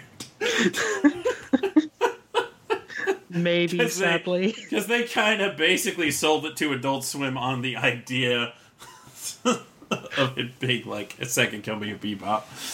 But It was the second coming of I just wish that it, it, you know, it's critically well appreciated. I just wish it was more popular because it deserves it. I like it because fantastic. Toonami, if that helps. Yeah, I mean, absolutely. I mean, it was a simul-dub premiere on Toonami. That was so mind-blowing. And now simul-dubs are fairly commonplace, but I mean, Space Dandy kicked off the whole simul-dub thing. Not, it wasn't the first simul-dub, but it was like Funimation's first attempt at doing it, and then afterwards they're like, you know what? This is our business model now. Simul Dub Ultimate. All the Yeah. dubs are here. Yeah, basically.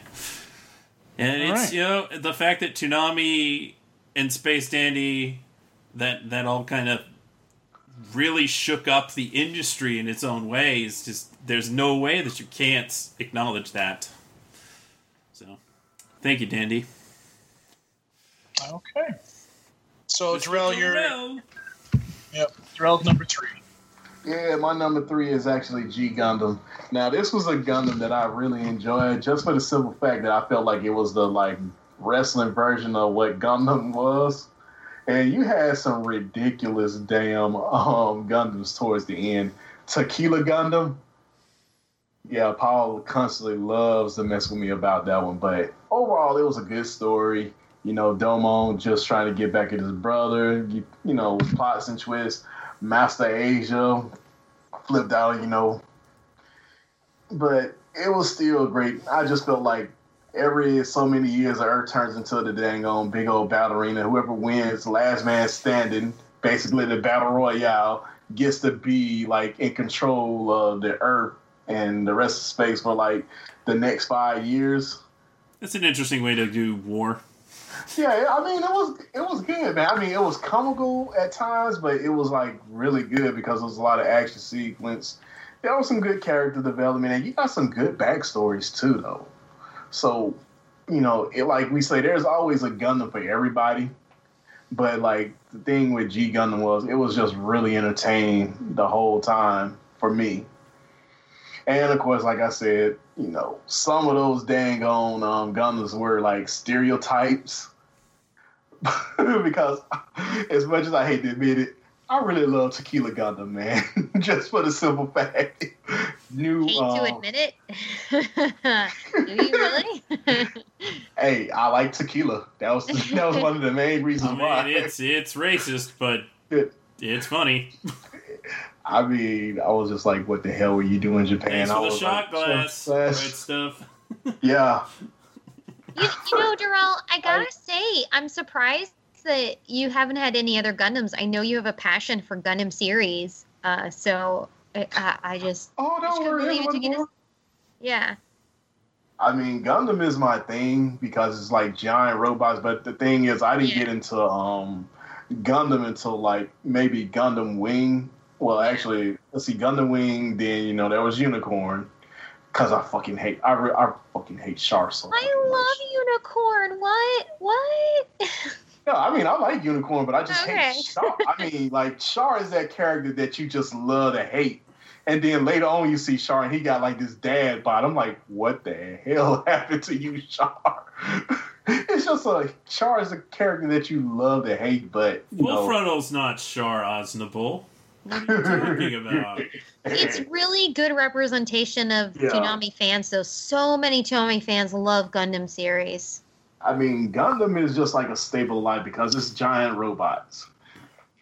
And you know, this is one of like one of my top mecha series next to um let's see, which mech did I really yeah, like Mazinger Z. That was the first giant robot that I ever saw. And you know, it that love of giant robots kind of like went from there. But you know, I, I'll probably say even before that, Gigantor, you know, being black and white. But just back to G Gundam, it was just a fun Gundam series that was just like related to wrestling fans.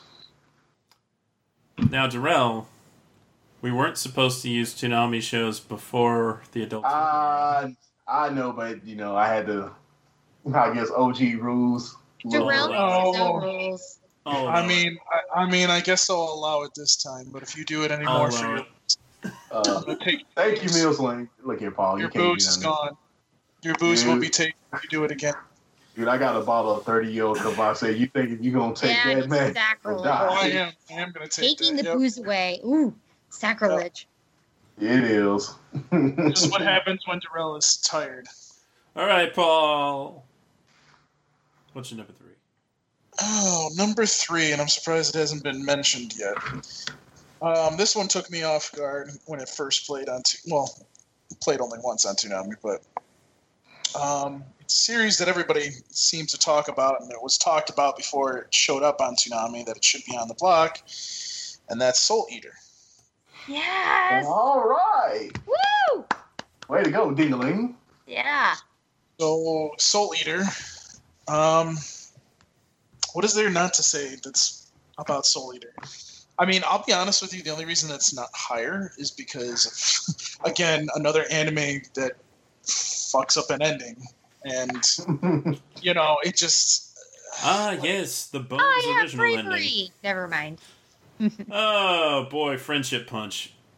Mm. Yeah, I mean, uh, it, the ending was just like lackluster, and I was just like, "Wow, this." I mean, it, it was it, like built up, built up, built up, and you're like, "Oh my god, this is going to be a great ending," and then it was just like, "Eh." It's that bullshit. Supposedly the manga is not enough. necessarily a better ending. But you And it- it, it sorta is and sort of isn't. three. Like I think the manga and why you loved execution builds things up a lot better than how the anime does at the end. Because yeah, the anime's ending's just like okay, punch, everything is solved. The end. Yeah, I mean, the action was good, the comedy was good, and I mean, of course, Excalibur was wonderful. So Excalibur from United Kingdom. I am looking for him. I am going to California. For, for the sake for the sake of this podcast, let's hear. Paul, are you a Meister or are you a weapon? oh, I'm a Meister. All right. Darrell, are you a Meister or are you a weapon? Oh, I'm a monster because I definitely command any weapon that I put in my hand. Sketch? I'd say I'm a Meister. V Lord? I guess I'd be a Meister. He's not a meister, he's a That's weapon. so funny. You're a I'm weapon. totally a weapon. I'm not You could surprised. be my weapon. Yeah, I'm a I'm a double bladed sword, like what Zidane wields in Final Fantasy IX. That's me. No, you're you're a double bladed sword with cats all over it. With a cat on. Yes. I'm a weapon for sure, though. Hmm. I had this conversation with CJ too. He said he's a Meister. Yeah, I mean Yeah. the thing is, if I was a weapon, I don't know what weapon I would be. Yeah, me either. Oh, uh, yeah. You you know you that's how you know. You know what weapon you'd be. Interesting. Very So I mean, so I mean, I, I, that's basically why I like the show. I mean, it's it, was just all action, and I love it. it's Fucking great. It's got cool. That's got why. really good Cool show. characters. I mean, it's Yeah, got that- such a strong female lead, and The voice cast too is good. I think yeah, the voice cast is a, is fantastic. So There's a lot of sexual tension in that show too. Like even though they all seem really young, like I pick up on it. Yeah. I didn't mean, want to there's mention that. Blair.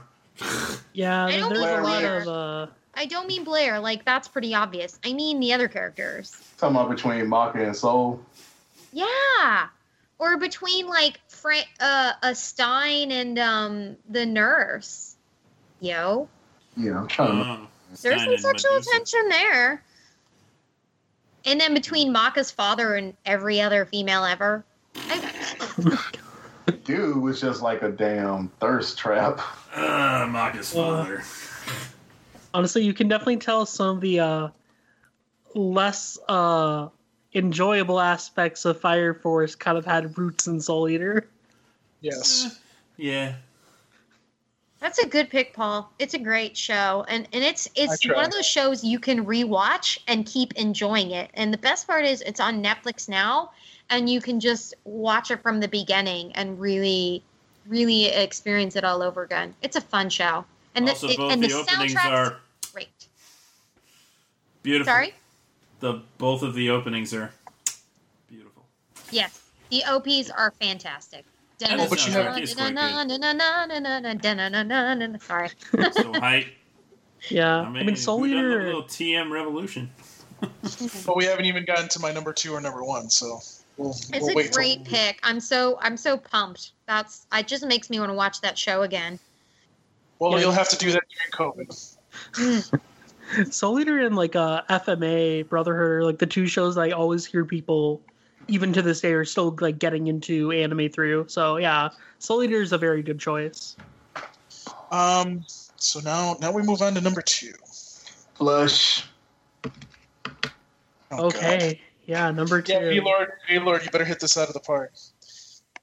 I mean, hopefully this will be a good choice. Um, my number two is JoJo's Bizarre Adventure, and because I can't figure out which part to choose, I just chose all of them. Good man. That's fair. Though, if like you want to know my favorite part, it would probably be Golden Wind, in terms of the anime parts. So, yeah, I, I really liked Golden Wind, but JoJo as a whole is just amazing. The fact that it is a freaking series that goes through the entire like lineage of a family um, for every arc is kind of just insane. And that's one of the things that actually drew me to the series when the anime first started like airing in Japan because like just that concept it kind of reminded me of like I guess Doctor Who in a way. Um, and I was just immediately drawn to that. And like kind of like Hunter Hunter, it's one of those series where like just being the strongest person in the room is not like the sole advantage. Um, especially once you get to like the stands and other aspects where there's so much strategy involved in JoJo and all these convoluted rules and crazy over the top like techniques and fights that it like is all overwhelming but engrossing at the same time. Plus, like all the characters that you encounter are just like so entertaining. Uh, the main cast, especially, like I mentioned Golden Wind before. Golden Wind's cast is like really uh, well rounded. Like every character has their own like burdens and complexities. Uh, you have Giorno, who's like this kind of like nice little mix of the charismatic aspects of Dio and the stoic aspects of Jonathan. Um, who is just like an amazing like leader. And yeah, it's like it has all these like elements you love of battle anime in just one single package. And because the cast and all the different stories dramatically change what the series is, it never feels stale. Like the fact that JoJo is able to keep going for like three decades at this point is really a testament to like the setup that Araki has in terms of creativity. Like he's created a world where he can literally do anything. And the anime does a great job of also capturing a lot of that. Like you can tell David Productions and everyone involved in JoJo are big JoJo fans. Uh, just from the way they really know how to animate the most iconic scenes in the best way possible. They make all the fights super hype.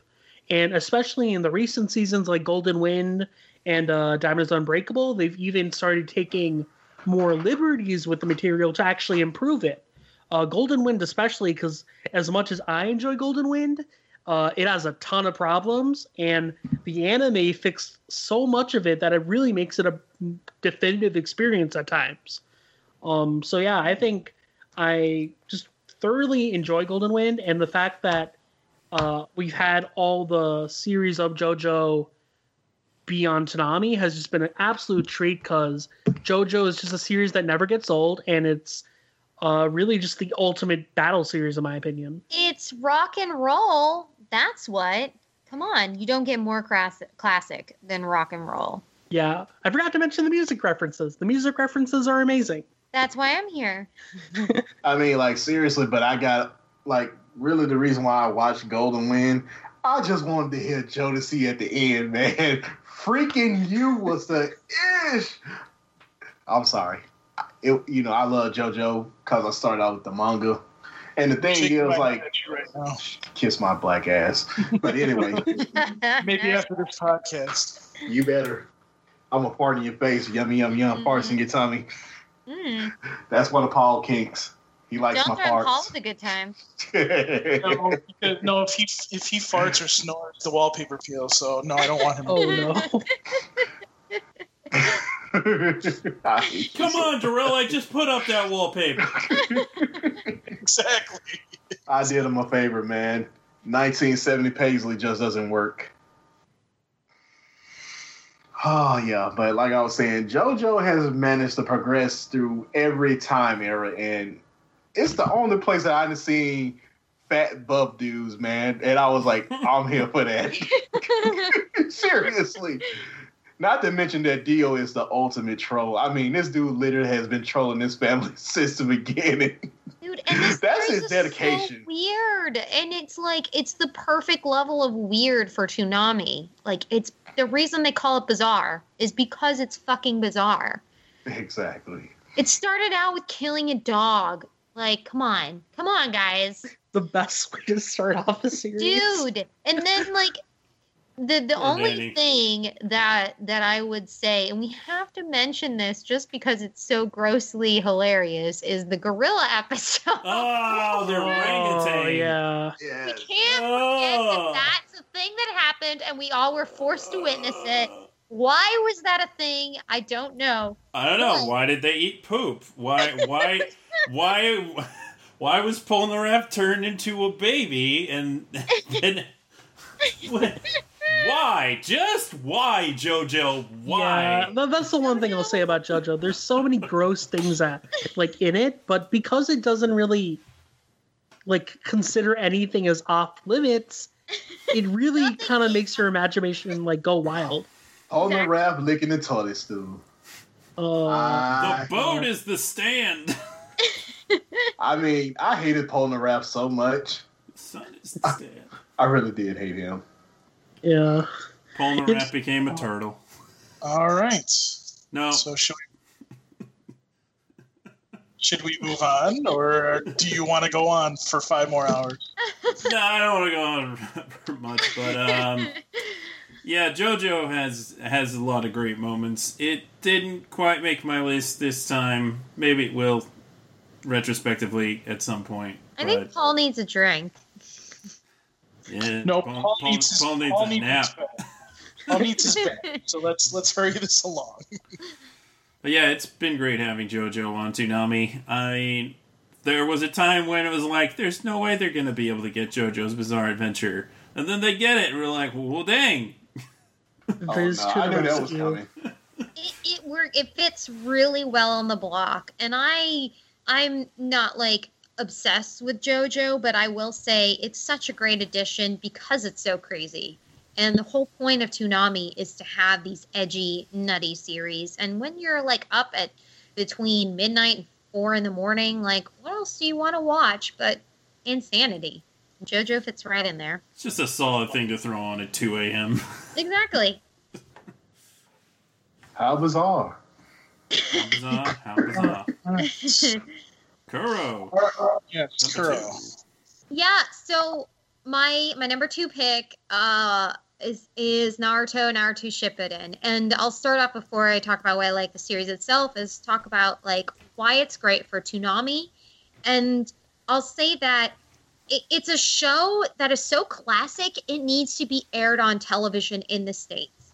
It was aired on Disney for a while, which we all know, and and and, and I you know other other stations before that, but because of its iconic nature.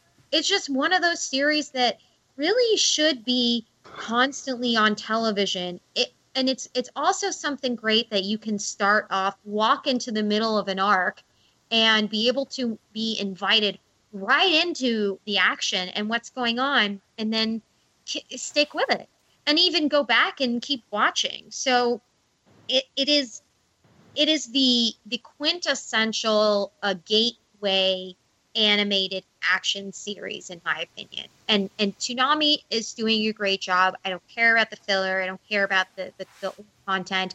It's doing the right thing by airing it and it, it and i was so happy after you know i remember when the other other networks stopped airing it to see it on Toonami because that's what keeps me up watching and the reason I like the series itself, regardless of the things anybody might say about like fillers or what whatnot, are first of all, it's got fantastic action. It's got really compelling characters. It's got great relationship building, and it's got really original uh, uh, um, powers that emanate from the different characters. It's really creative in how they interact and how the abilities interact with each other and how they they build with the different um, enemies and how they they build up with enemies becoming friends and friends interacting with each other and and people aging it's not stagnant you know this the the the, the protagonist isn't one age naruto ages as the series progresses which is something i absolutely love about this series. He matures sort of sometimes. Um, and you see some romance sometimes, but not too much. Uh, it's just one of my favorites. And it really was my onboarding into anime, and it will always be, I think, my top of Toonami. I'm so pleased that they continue to air it because if you think about it, someone who's changing the channels when they come back from bar or they're up late at night at two in the morning, three in the morning, change the channel and they can see like, you know, here's Naruto pulling out his nine tails power and fighting off one of his many enemies, and you can't help but watch.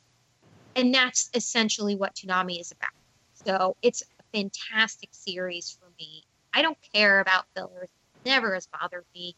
But I love, love, love Naruto and Naruto Shippuden, and I'm really pleased that it's still airing. And I cannot wait to see what happens next every time I tune in. All right. Anybody want to add anything else to that? Kuro knocked it out of the park.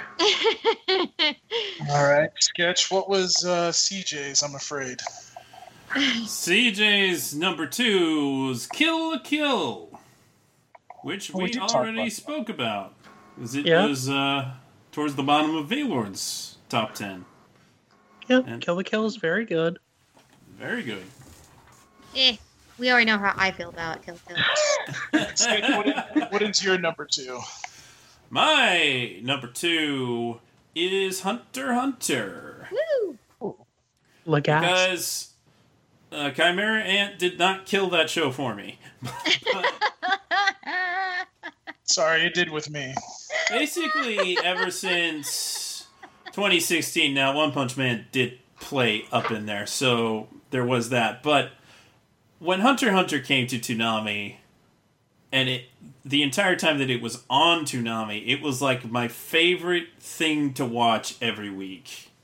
We got the dub premieres, which was super great. We got to experience it all together. It was such a great story that just kept building and building. And it was just great fun to watch every week. An experience with the community. And it's become one of my favorite anime. So, Hunter Hunter. Fairview City was the quintessential best element for me. Oh, I loved it. I did too. Chrollo conducting the chaos. Mwah. It's all so the abilities, all the cleverness, all of the like everything. And this is after like the fantastic elements of the tournament are Like that Mhm. was that was fantastic. Hunter Hunter. Um, you know, we'll see what happens. I'm I really want to stay tuned. Hopefully there'll be some more greatness coming from that show. Hopefully. I'm always Hopefully. optimistic. The next arc of the manga is very hype, so hopefully it gets animated one day. Yeah, Just you just gotta long- love the creativity of the Nen powers. Yes, but who remembers that first dub of Hunter Hunter? We don't talk I- about that dub. I do remember the, the. I always wondered why Toonami uh, or Adult Swim never got that Hunter Hunter series from Is- Nine. It is for good reason that they didn't. Well, it's actually a really good anime. Yeah. The, the dub is. Uh, It, it, I mean, the, the, the guy who was Hisoka was really good, but other than that, Everyone else was bad. yep. kind of. Enough said. I'm glad that we ended up having a much better dub. Thank you, Bang Zoom. You saved us. Yeah. Oh man, it was such a. It was. It was. Uh. It was like there were some people in there that you maybe hadn't heard much before, which is really great.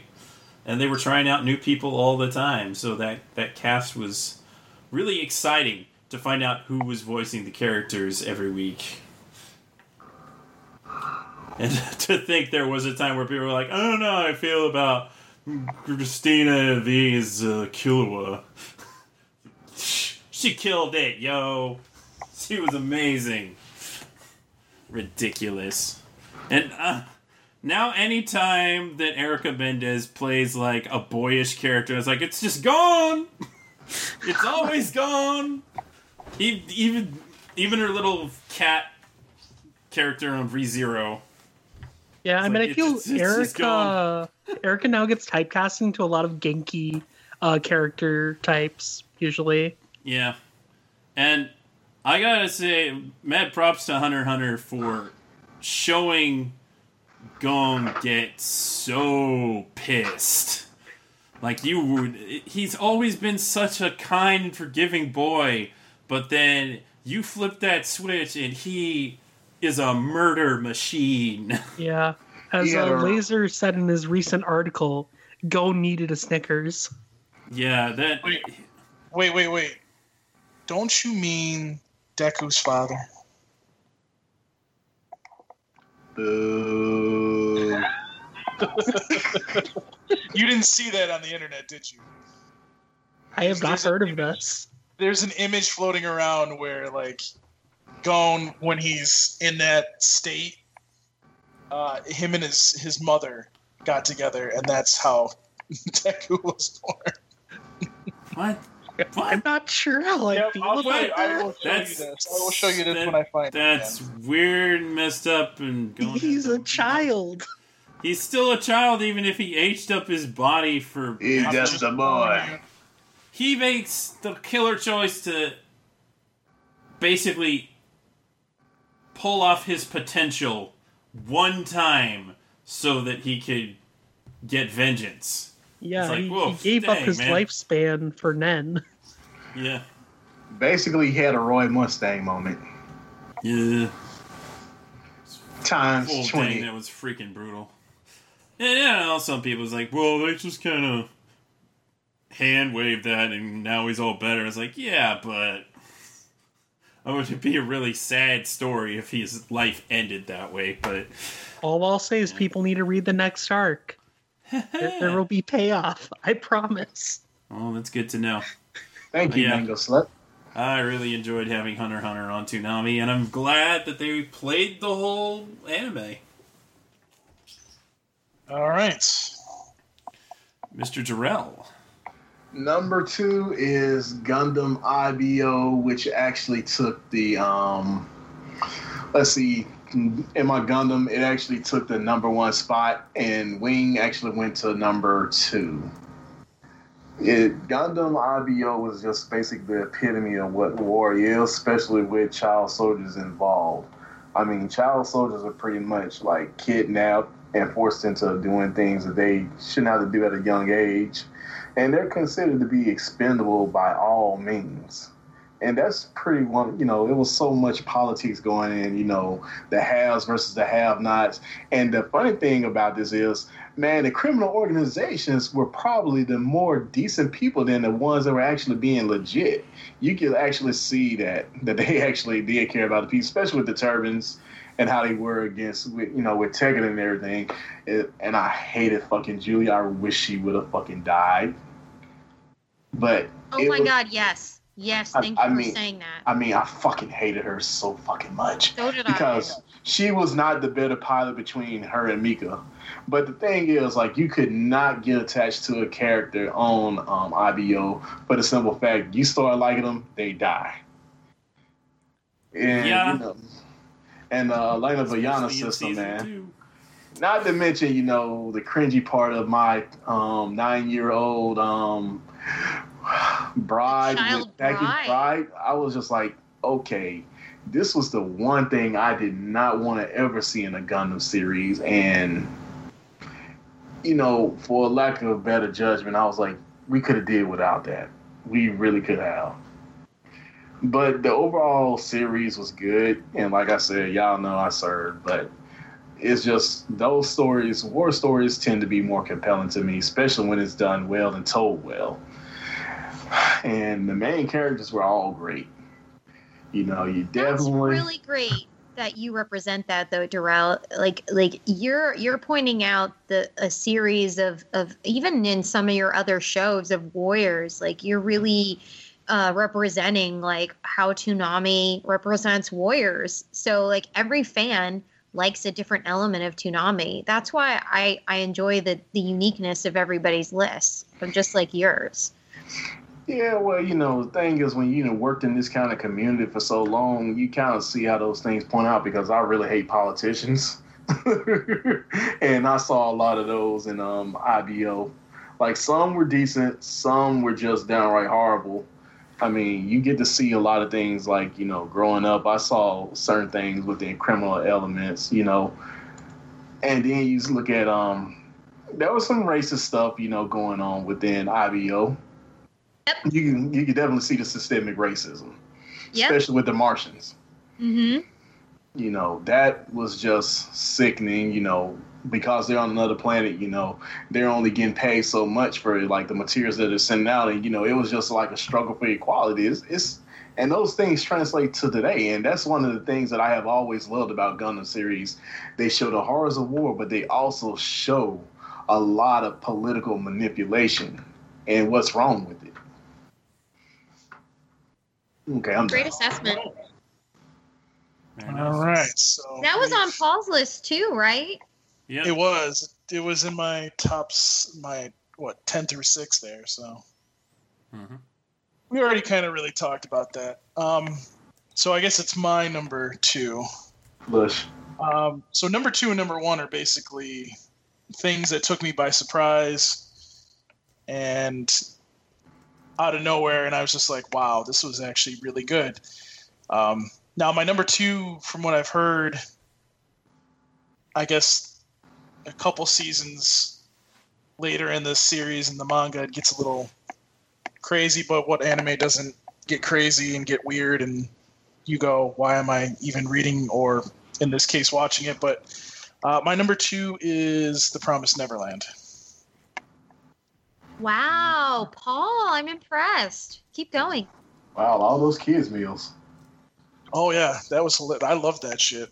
Um, you know, it was, it, it it just it was really.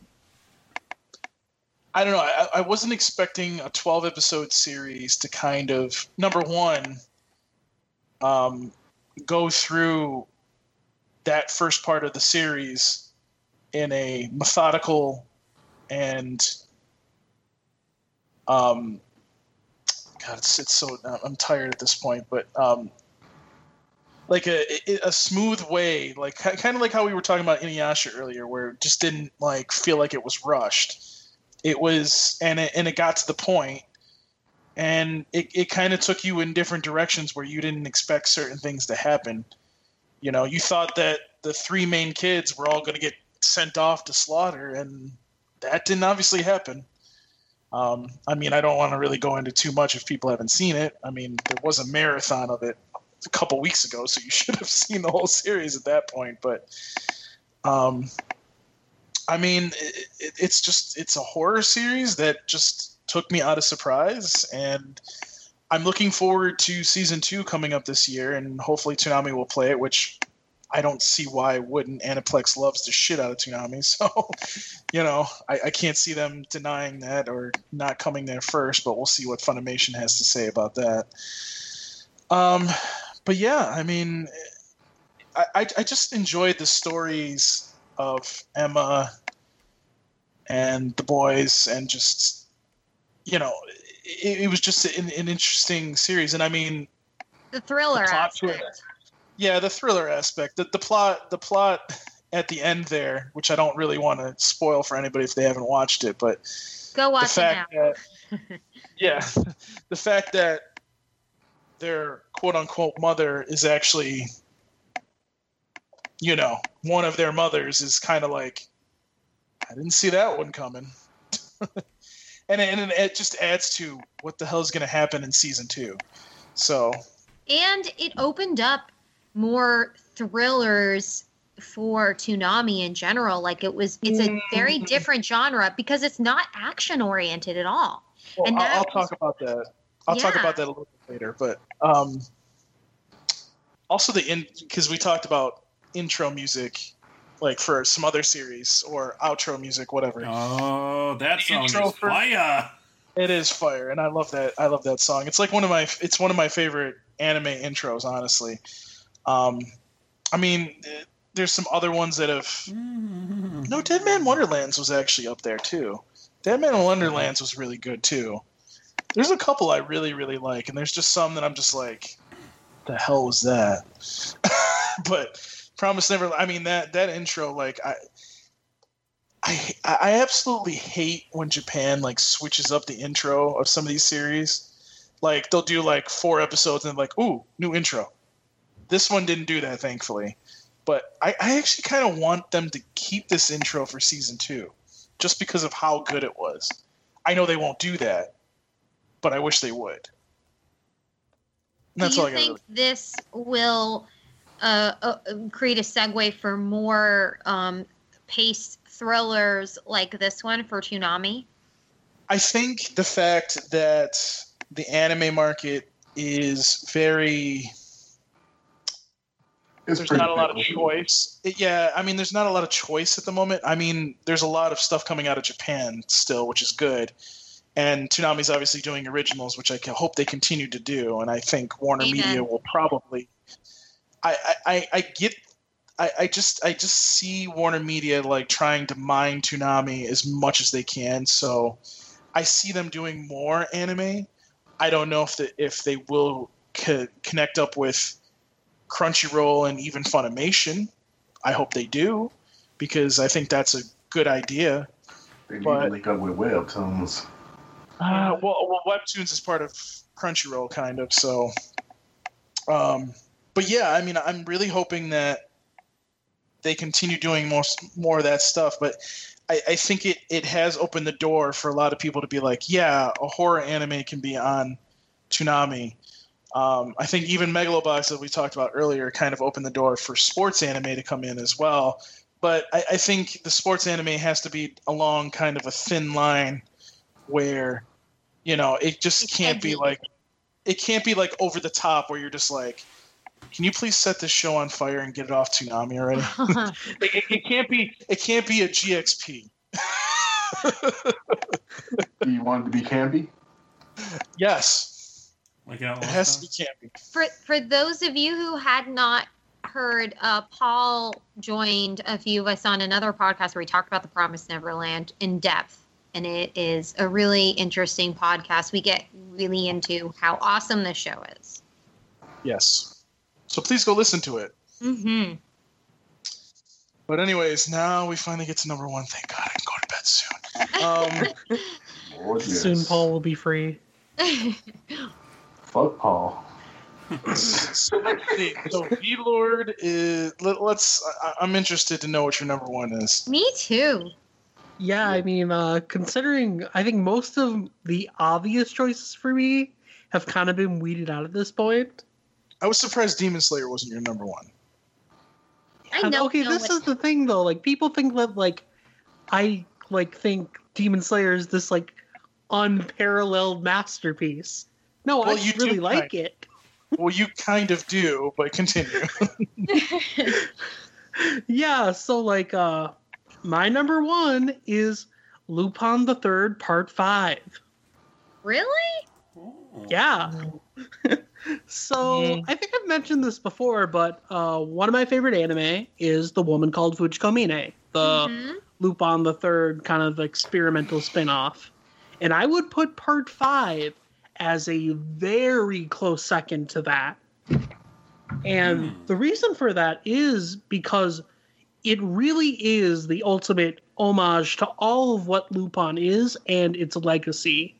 Like Okay. kind of the underlying message underneath part five is is Lupin relevant in the modern day? Like they bring in all this modern technology. Uh, in the beginning of the series, there's that Lupin game where he has to like literally fight against social media, and it all is kind of permeating around this. Like usually, the Lupin cast is very static in nature because Lupin is such a legacy franchise at this point.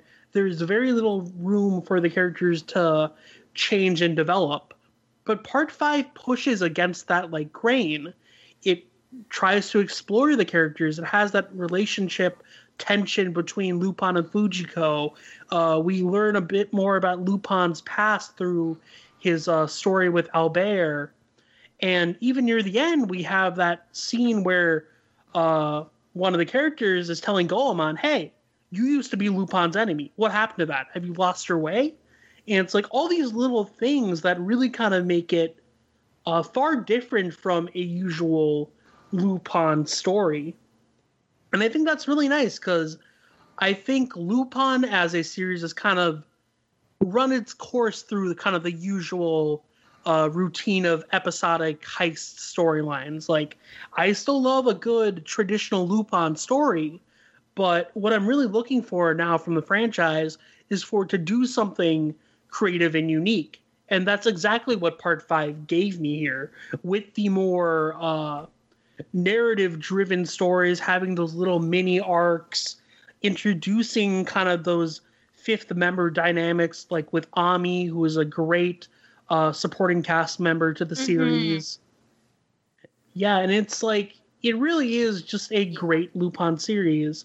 And uh, one one thing that really kind of uh, reminded me of this is when I saw the recent Lupin movie in theaters like a few weeks back. And at the end of it, it has this message from the late Monkey Punch, uh, about I think about a year before he died, where he said like, "I want Lupin to be spread across the world," and that's what series like Lupin Part Five are doing. It's helping the series be exposed to this wider audience, with it being on Toonami, with it having an amazing dub, with it sh- uh, telling a more modern story. It's allowing Lupin to really reach those modern audiences where, say, a classic Lupin series would not. And I think that is just something extremely valuable. I'm really glad, V Lord, you mentioned the timelessness of, of elements of Lupin because one of the most classic elements of him is his aspect as a gentleman thief. And that is a really fantastic classical trope that actually inspired the whole series. And they take that trope and they make Lupin really try to struggle with how does he fit in as a gentleman thief in the 21st century with all this technology? And he confronts that and he really confronts it in an elegant way that makes him triumph in a way that adapts to the technology too.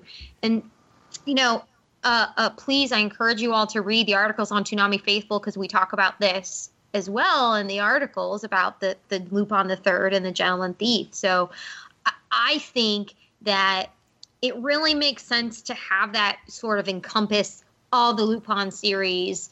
You, the, the the past and and you know he's got that sexual elements but he also has the happy family elements of certain lupin and and he just has certain characters that he interacts with so uh, it's a great pick i'm i'm really pleased that you mentioned it Yeah, I and by mean, all like, means, and by all means, Kuro, keep plugging things.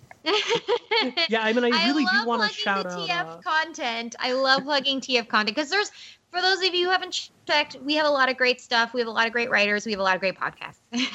yeah, I mean, I do want to really shout out like your article, Kuro, on uh, Lupin, the one where you talked about the whole gentleman thief aspect, because I thought that was a very fascinating read.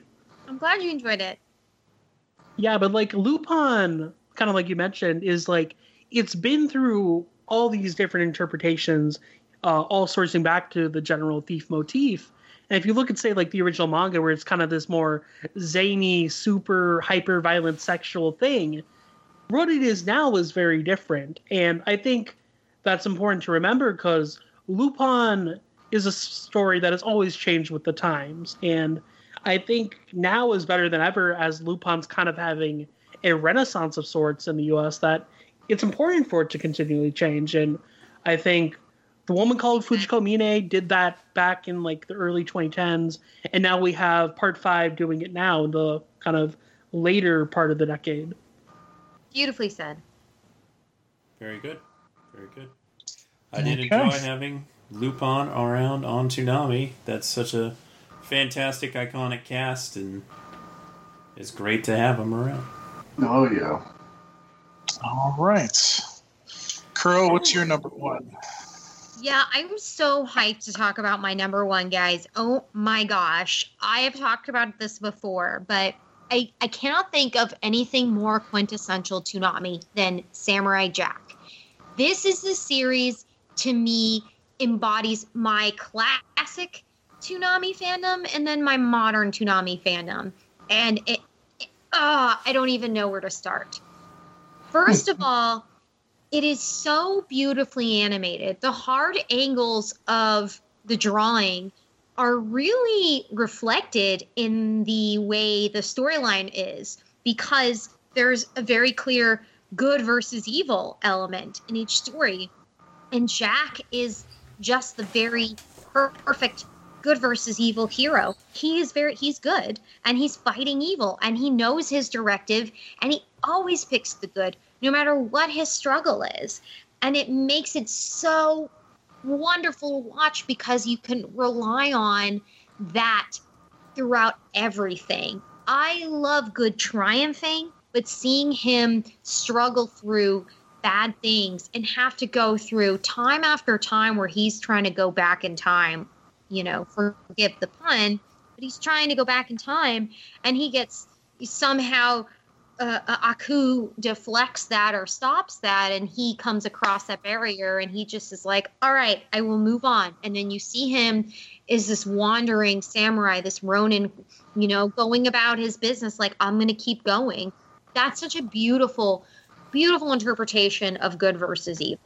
Then, then let's add in years later. Finally, we finished the series, and we see a mature cracked character that has taken all the pain of having to do that over and over again, that he is uh, struggling with having been the good character and not having any triumphs, and and we still get something fantastic. We get a storyline that builds. We get something more mature, something more violent. You know, we go from robot blood to real blood, and we acknowledge it.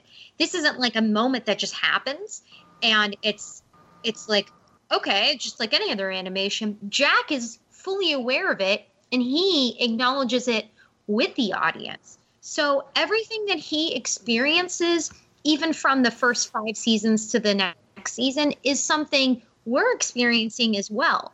It is so subtly sophisticated and yet so fantastic. I, I mean, I remember being a kid and staying up late on Thursday nights when I wasn't supposed to be because my parents were really strict and just just watching Samurai Jack because I was so excited to watch it on Toonami.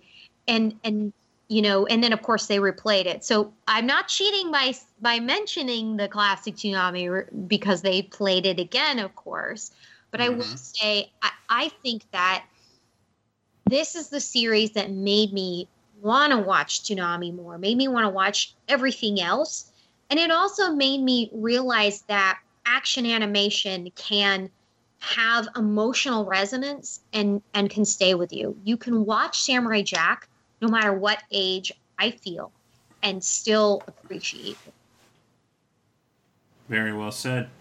Samurai Jack is a show unlike any other where dialogue takes the back seat to the scenery and the action and the pacing and the music and all the other elements and you know it has its funny moments too mm-hmm. but it's just a beautiful show mm-hmm. just a beautiful show and i i think you you gave a very good explanation of the impact of that moment when jack realizes he just killed somebody not a robot and he's he's not sure what to do with himself. He he he's just trapped in the conflict, realizing, well, you know, I, I guess it's come to this. I have to kill people to survive, but I don't want to kill people. Mm-hmm. And you know, there's a lot of growth that happens in that last season, and I I think that at the very least that season starts off really strong. And it, it yeah. has a satisfying ending. Yeah, for sure. It's Anything that gets you excited to talk about, in my opinion, is worth mentioning in these things. You know what I mean? Mm-hmm. Yeah, it's interesting though, because like I remember as a kid, um, the whole like very like silent aspect of Samurai Jack was kind of the part that turned me off. Really? yeah, I don't know. I, I think I just wanted Jack to talk more for some reason. what but about now? As a, like now though, I really love when it. he did talk. yeah, but I think like especially now I have a lot more respect for how Jack is able to tell a story with so little words, and especially now that we have like say Primal, where you can very much tell a lot of the foundation of that silent storytelling in Jack was the foundation to what Primal really is a full silent series. Um, and I think like that that has made me really respect like just how much of a like uh kind of masterpiece Jack is in a way. Yes, it absolutely is a masterpiece, and I feel a little bit bad about not having it on uh, my list. But That's why I'm here. Yeah. yeah, good job, Kuro. I think why Yeah. I weeded it off my list is because I associate far more with uh my time watching on Cartoon Network as opposed to Adult Swim and Toonami. Yeah, e- Um, even though it had a season on Toonami on Adult Swim. And It's really it's really deal. funny though Yeah. that we can't we as fans I remember when we just got a glimpse of a possible next season how hype it was on the internet like that's what Samurai Jack does to us even without dialogue we're very fascinated by the story and and again to do a, a great plug to Toonami faithful articles please check out our articles we talk about uh, silent animation and and why it's compelling. Samurai Jack has a lot of elements, as V Lord mentioned, where there is no dialogue, and yet it is incredibly interesting. We're just watching, even without like hardcore action um, soundtrack. You know, you're just seeing him slash robots, or you're just seeing him move silently through a scenery, or you're just hearing him walk through grass. Everything is tension building everything is important because it's Jack, and you really are invested in his character, and you really care about what happens, and you just want to see some awesome sword slashing action. and and of course, Aku is such a great villain. Oh, he's Uh, fantastic. Oh yeah. I've never loved a villain fantastic. like I loved Aku. Rest in peace to the voice actor, by the way. There you he he was beautiful in all, so many series and he was he was an actor before he was a voice actor in, in actual old classics and and may i just say aku would not have been aku without him and the voice actor who replaced him did a fantastic job Uh, the All scene right. where Aku says extra thick is still fantastic. Yeah. Extra thick. That's it. go. and I just love that early in the fifth season when he's having that, like, uh, having a therapy session with himself. Yes. No, no, this is a safe place. Oh my god. Don't God. speak his name here. that is so freaking funny that is so funny oh my gosh Yeah, like Yeah. I remember going to season five and I was thinking like, oh no, are they gonna make Aku super edgy and serious? It's like no, Nope. he's, Nope. he's Don't exactly worry. the same. that's not a problem But one of the things that was great about Samurai Jack was like the art style. Like as you saw, like the art style, it just changed, you know, progressed through the um seasons. But it was always so beautiful though. That's the, edgy angular uh uh drawing you know what i mean yeah. Yeah. I'm glad you mentioned that, Darrell. Good, good, good call. Yeah, All right. it's a beautiful show. So, CJ's number one is Soul Eater. Woohoo!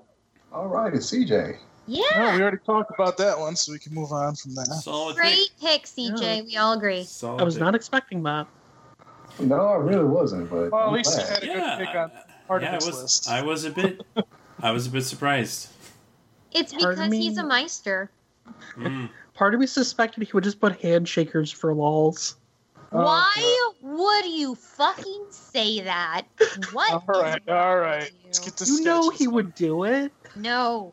So you know, obviously, my number one is Tokyo Ghoul. No. No. Sketch, get out. False. Get the fuck I'm out. sorry. I'm sorry. It's actually Dragon Ball Super. What? That also surprises me. What? No, obviously it's not. It's One Piece. Come on. Woo! Okay, that surprises me last. There's none One of you talked about yet. One piece. All right, you know, One Piece is my favorite thing ever, even above Ninja Turtles, believe it or not. Mm-hmm. Bless your heart.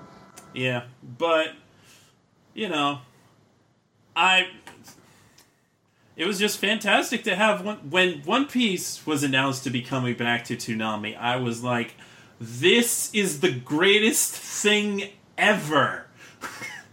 Toonami's back and they're gonna be playing One Piece.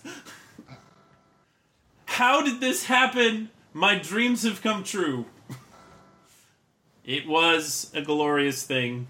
And they played it for a good long time, and they played some great arcs. I love the Water 7 arc, it's one of my favorite stories in One Piece. And, you know, Thriller Bark's fun too. But I just.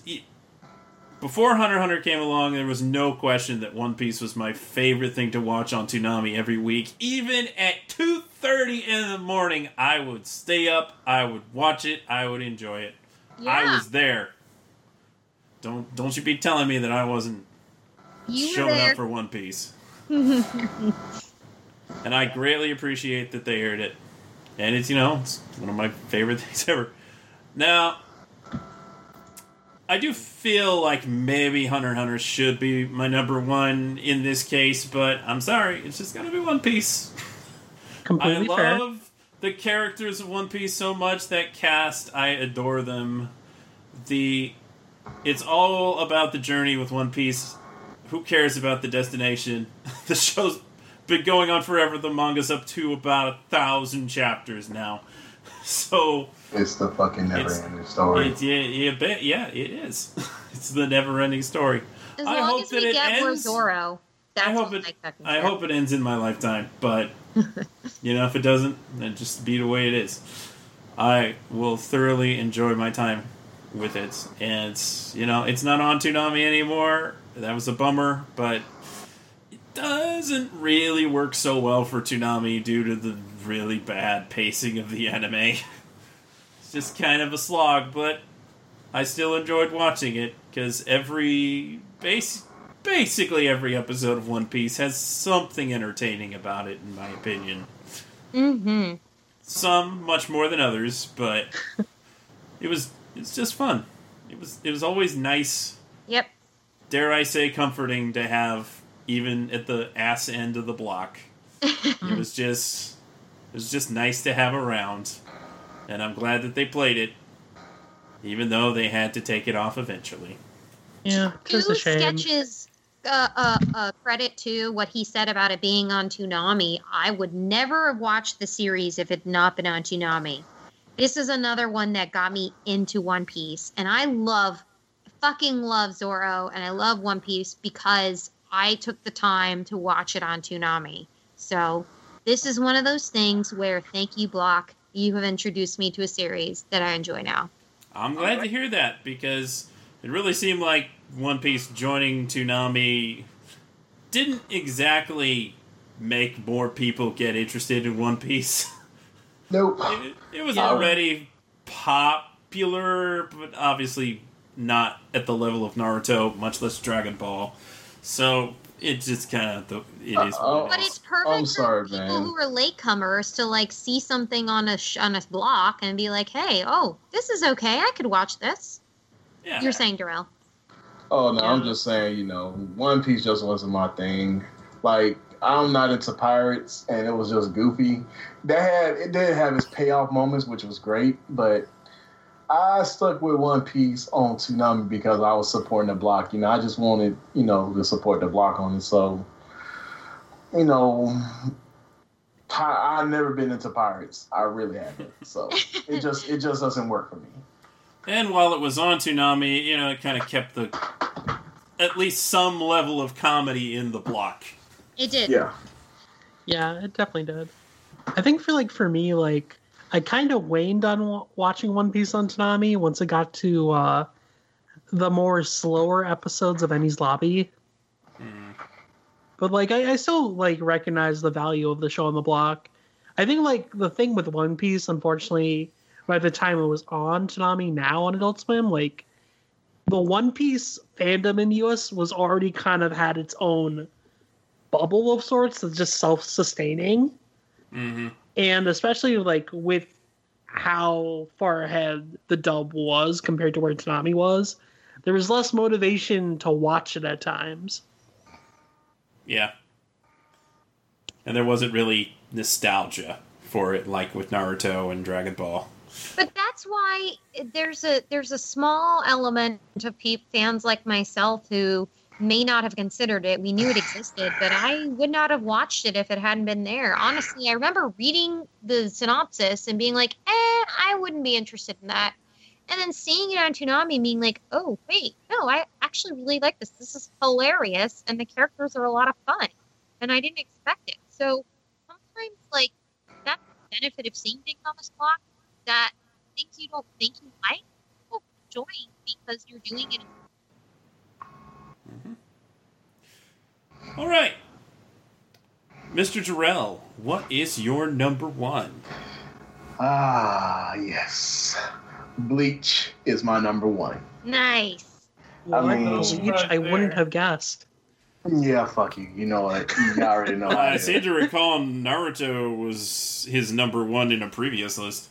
At some point it was, but you know, Bleach is number one though. Um, you got samurai, spiritual, you know, the basically the spiritual aspect of, you know, um, I guess what what is it? You know, eh, dang ghosts, all that kind of stuff. Not to mention, like when I, I first saw Bleach, the opening theme always kind of turned me away, but then I was like, just give it a chance, man. Just give it a chance. Also, open theme song actually grew on me later on. But the more and more I watched, the more I got to it because the art style was so pretty.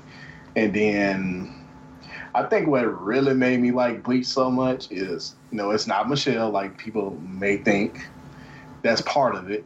But when I saw Renji Shikai, when he actually um, let out Zabimaru and all the tattoos that he had on, I was like, you know what? I'm, I'm in for this now. I'm in for the long haul. That's how I got invested because I love Renji. That's like my overall favorite character. Just because of his Zanpakuto tattoos and the fact dude was always wearing a pair of expensive sunglasses that managed to get broke. But then you get, but then you get to start seeing, you know, like when I started getting deeper into Bleach, especially with the lore, you start learning a lot of stuff about like the different captains and their lieutenants and like their backgrounds. It was a lot of good par Now, sometimes the filler can be kind of jarring at times, but hey, who doesn't love Rookie Rookie? I hated Don Kanonji. He was just annoying. The spirits are always with you. Ha. Oh yeah, he did the little pose thing. Yeah, but you know, overall, Bleach was just like that feel good um, anime for me.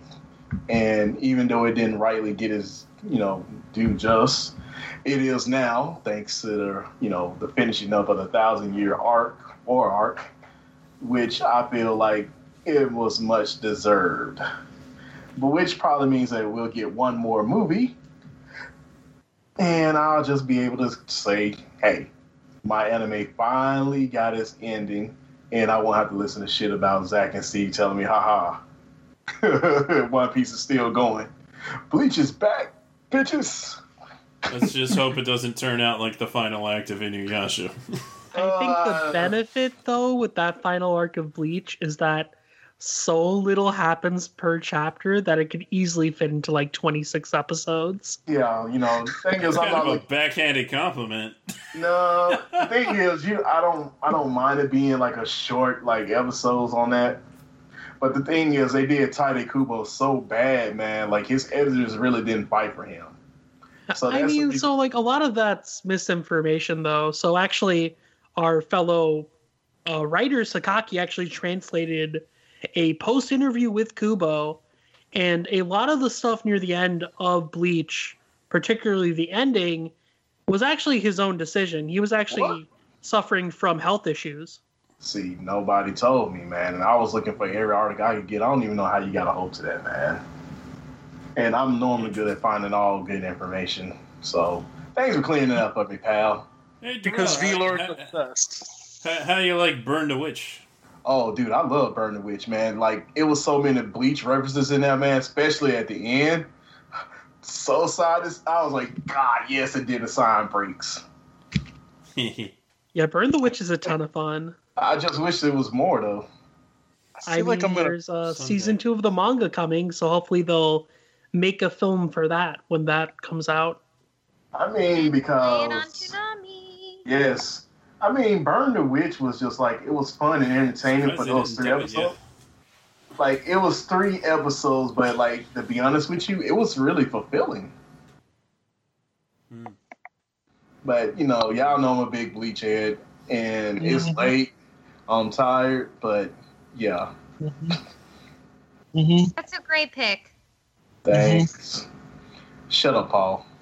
hmm Your turn, Paul. All right, Paul. I You've think I been can waiting guess for what this your number one is. Well, I mean, let's put it this way: if you've heard previous podcasts, if you've heard, if you've keep The kept an bracket eye on my, you kept an eye on. Don't don't give them any answers. If uh, you've kept an eye on my Twitter, then you should know what my number one show is. But um, my number one show is Parasyte. I wouldn't So- have guessed. Shut up, Keeler. Go to your room. Now, this I'm is already very in interesting. Paul always pegs himself as somebody who really values action in a Toonami show. Now, of course, Parasyte has that, but his top two are suspense thrillers. Mhm. He's evolving. I know. For once, That's he's a why man I of asked culture. him about the suspense thrillers, though. Remember? Hmm? Yeah, I mean, it's it's very interesting to see how these shows have kind of, you know, come into Toonami and they've kind of, and I and I'll be honest with you, I'm I'm probably not the no, the only one that thinks that Parasyte's the number one show since Toonami came back. Um, and that's because Parasite did a really good job of just, as we spoke about in the first part, um, you know, just how Parasyte was. It was just, you know, it came out of nowhere. I mean, the main character gets laid.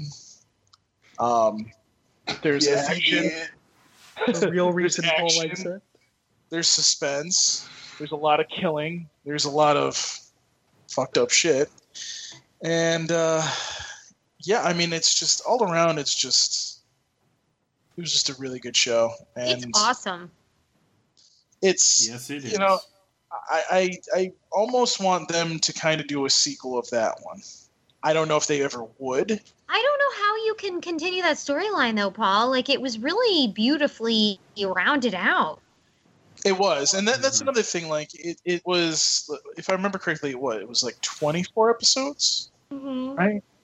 Um, and again, when you get when you get into like a series that's like 24 episodes, sometimes they, you know, these these anime studios end up screwing it up somehow. I feel like sometimes, and I just it, it just didn't feel like that with this show. It was just a very constant. Very good adaptation. I mean, Now- it probably helped that it was written a long time ago. Yeah, I mean, Parasyte's kind of like a horror classic at this point in Japan. Right. and, And, and yet, I, it's still relevant. and and I think I- I think it was you sketch that mentioned the the part where all of a sudden, you know, they they, they they they had that rampage to the school, and then the next day it was clean and everybody's back at school. No, you mentioned that. Did I mention that? Oh, okay, okay, maybe I was Yeah, smart. you asleep. Yeah, I am. Th- sorry. things I mentioned that in the second aged part, I think, too. What's that? No, I was saying I think I also mentioned that in the previous part of this. Yeah, I think you mentioned it, and then I was kind of built off of that. Yeah, it was just it's just so it's so funny to see that because that that was the only issue I had where I was just like, wait a minute, this doesn't make any sense. Mm-hmm. A very 90s writing choice. Yes, I'm like I'm like maybe maybe that wouldn't work. No, no. Cleaners. Not- yeah, the cleaners. Oh, you're gonna need more than cleaners for that. Ooh. in. Oh. Who wouldn't want Ooh. that job? Oh, I wouldn't. I'd probably go in there and be like, "Well, I, I, I, you have a nice day," and walk away. yeah, no, no, uh, I, I would not want to have that job. God damn, that one, that one parasite just like slaughtered a bunch of students and teachers. It was just like, it's also kind of in a weird way scares the crap out of you, but also like you keep coming back for more. It's got some alien elements, but some like philosophical elements. And the really timeless part of it, aside from the science fiction, is where they talk about the environment a lot. Like the the, the parasites mention how humans are abusing their environment a lot, and they do it in a way that's super relevant to today. Like Yeah. it's very, very well adapted to when it when it like forget that it was what originally 1988 so it's a 30 year old series and yet like i would never have thought that watching it on toonami it was perfect for when it aired. And and I find it interesting that that was that was the first series that Sentai put on there, and it ended up being and and by the way, like I said, I mean I'm I'm serious when I say like there's a bunch of people that actually think that that was the best show that Toonami's had on the block like Paul. since it returned, like me. So I mean it it's it's just it it it, it hit all the it hit all the right things and you know that's just that's And- just why I it fun. it had a is. not weird sex scene like the sex scene was It was like beautifully done. It was Yeah. It was beautiful. well done. It wasn't weird and it wasn't like Mhm. really expositional. It was just like it was a it was an intimate moment and you watched it and you were rooting for the character. It was it was uh it was seamless. It really works Yeah. because it's not about the sex; it's about the emotions, Mhm. like in that Yeah, moment. Right. it was about the intimacy. Well, and it and it, and it was it was, and then I also think I mean this might sound a little funny too at the same time, but it it it, it was like it came at a time where like I felt like Shinichi really needed a win. hmm and because he'd been facing a lot of crap up to that point. And he was even you know it even seemed like he was going to lose her. So for that to happen and it was woven in so It was Logically- tastefully.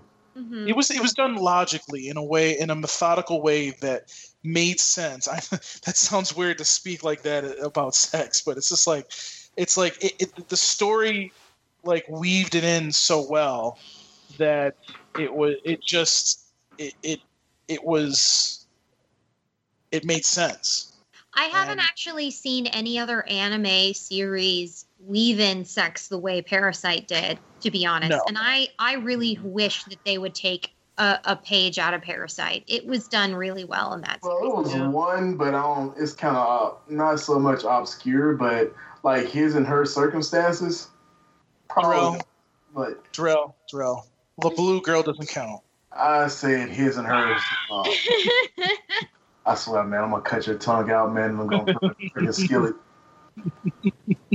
but you know and and one of the the one last thing i'll add to the ending it had a good ending the I, I I I can't tell you how annoying it is with some of these animes that we've already talked about in this these top tens both parts where the endings are just like what just happened wait a minute like no Let me talk about Gurren Lagann having an awesome ending and then not so much.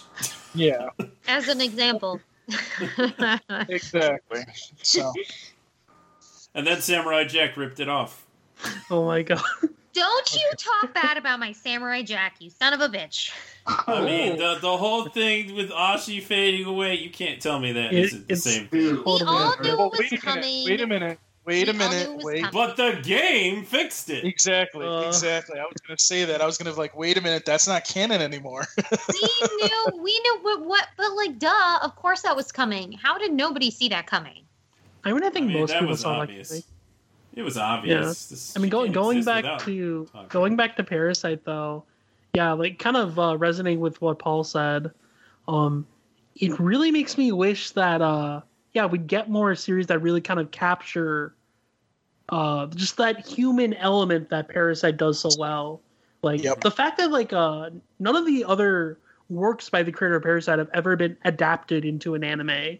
And that is just Hmm. a huge shame because he's very good at uh, just creating characters that feel genuinely human. Like a lot of the work that he does now is historical fiction. Like uh, one story that he does is about like Alexander the Great. Then another one's about like the Sengoku period, and like he's just very good at these human Oh, stories that really show the human struggle. it. Hold on, wait a minute. You said he did one that about Alexander the Great. What's the name of that there? It's called Historie. Oh, okay, I'll check that out. So good. All right. because well, he was because he was studying history. not to give too many points to Tokyo Ghoul because he was probably aping Parasyte, but Why are it bringing actually that up? did. It actually does explore those topics decently at points. Yeah, GTFO. I- Why are you but- bringing up Tokyo? Okay, so Okay, I will okay, actually wait. agree with that. No. Um, more Wait, so in the wait, manga. Doesn't make it a good show though. Right, the wait, anime does but- not do a good job. Yeah, But the manga. here's, here's, Yeah. here's the thing, though. Like, Parasyte's storyline is is so much better than Tokyo Ghoul's that you can't even really compare the two. yeah. I, I, I hate to I hate to say that because no, I mean you they're don't. long It's they're true. along the you same- don't hate to say it. It's true. it's it's it's along the same like wavelength. But Look, I just problem wanted to give it some credit no fuck Tokyo Hush your Ghoul. It's mouth. not- because because unfortunately, it it's like that and Parasite are the only shows that Toonami has aired that really kind of explored that topic of what what makes you human. No, true. I disagree. I disagree. Well, I mean, yeah, we've we've definitely talked about a lot of half demons that Exactly. I feel like those stories, like, yeah, they do it and they do it well, but they don't explore it as deeply as, say, Parasyte. And, like, Yeah. Parasyte. to get a story, like, on that deep of an element, I think is something special. Yes. And and the one thing we haven't mentioned yet is that the voice acting was excellent. We got to hear some talent that we had not heard on Toonami specifically, and it was really great. You know, actors make the characters, and if we didn't have those VAs doing that job, it, it would not have been the same series, really. So I tell you, ever since that anime, I I'm always happy to hear Adam Gibbs again. He, he really killed it as Shinichi, and he's still killing it in plenty of other roles. and it's on Netflix, so like this isn't something if you didn't get to experience the pleasure of watching it on um Toonami, please watch it on Netflix. It was so good. It was really it's it's it's the show that'll convert you. Yeah, because Netflix needs money because you know. They sure have all my it's- I mean, it's on HIDIVE. I think it's still on Hulu. At least the sub is on Crunchyroll, I believe so, yeah. but but you should watch it dubbed. Yeah. Paul, Good- I good think it's great that you are converting to the thriller and horror. And I think that you are moving into the next phase of what Toonami is going to be able to open up to. Well, at this rate, he's he's probably gonna really like Uzumaki. Yeah, he'll Um, definitely like well, Uzumaki. Okay, wait a minute, wait a minute, wait a minute. Let's not jump off the cliff. Let's, let's, let's not jump off the cliff yet. Hopefully- I just need for Toonami to bring in Jormungand. Please. I'm just gonna make Oh, sure. yes, please, Jormungand. That'd be so I'm dope. So now our, our our goal should be to get Darrell to move into like some of these newer stuff. We got to yank him into, you Okay, know. okay. Well, I watch everything though. Darrell has diverse tastes. Darrell's pretty accessible to most things. He no, is, he just but wants he loves his hentai. That's not classics. funny. I love my classics, but I watch a lot of new stuff too, though. Look, there are a lot Darrell of tags in watches everything, but hentai. He loves his classics, so Though, though clearly, the one thing we need to do is get Higurashi on Toonami and see if Paul likes that. Anyways, Ah. listen, listen. Okay. Let, let me just make this very, very clear. If this is the top 10, if this is a top 10 where I'm including all the shows, Thundercats is still number one. We're not, we're not, we're not excluding that. And I'm talking about the original. Okay. Oh, would Just Parasyte be number two? Parasyte would be in the top 10. I don't know where I would put it because I haven't, I don't think I included that in any list for the top 10 yet. So, but we kind of decided, I mean, this time around, and I think going forward, we kind of decided since it's been what? Like, Leave the past in the past. yeah, exactly. Leave the past in the past and just be kind of diverse about this one and see how it goes.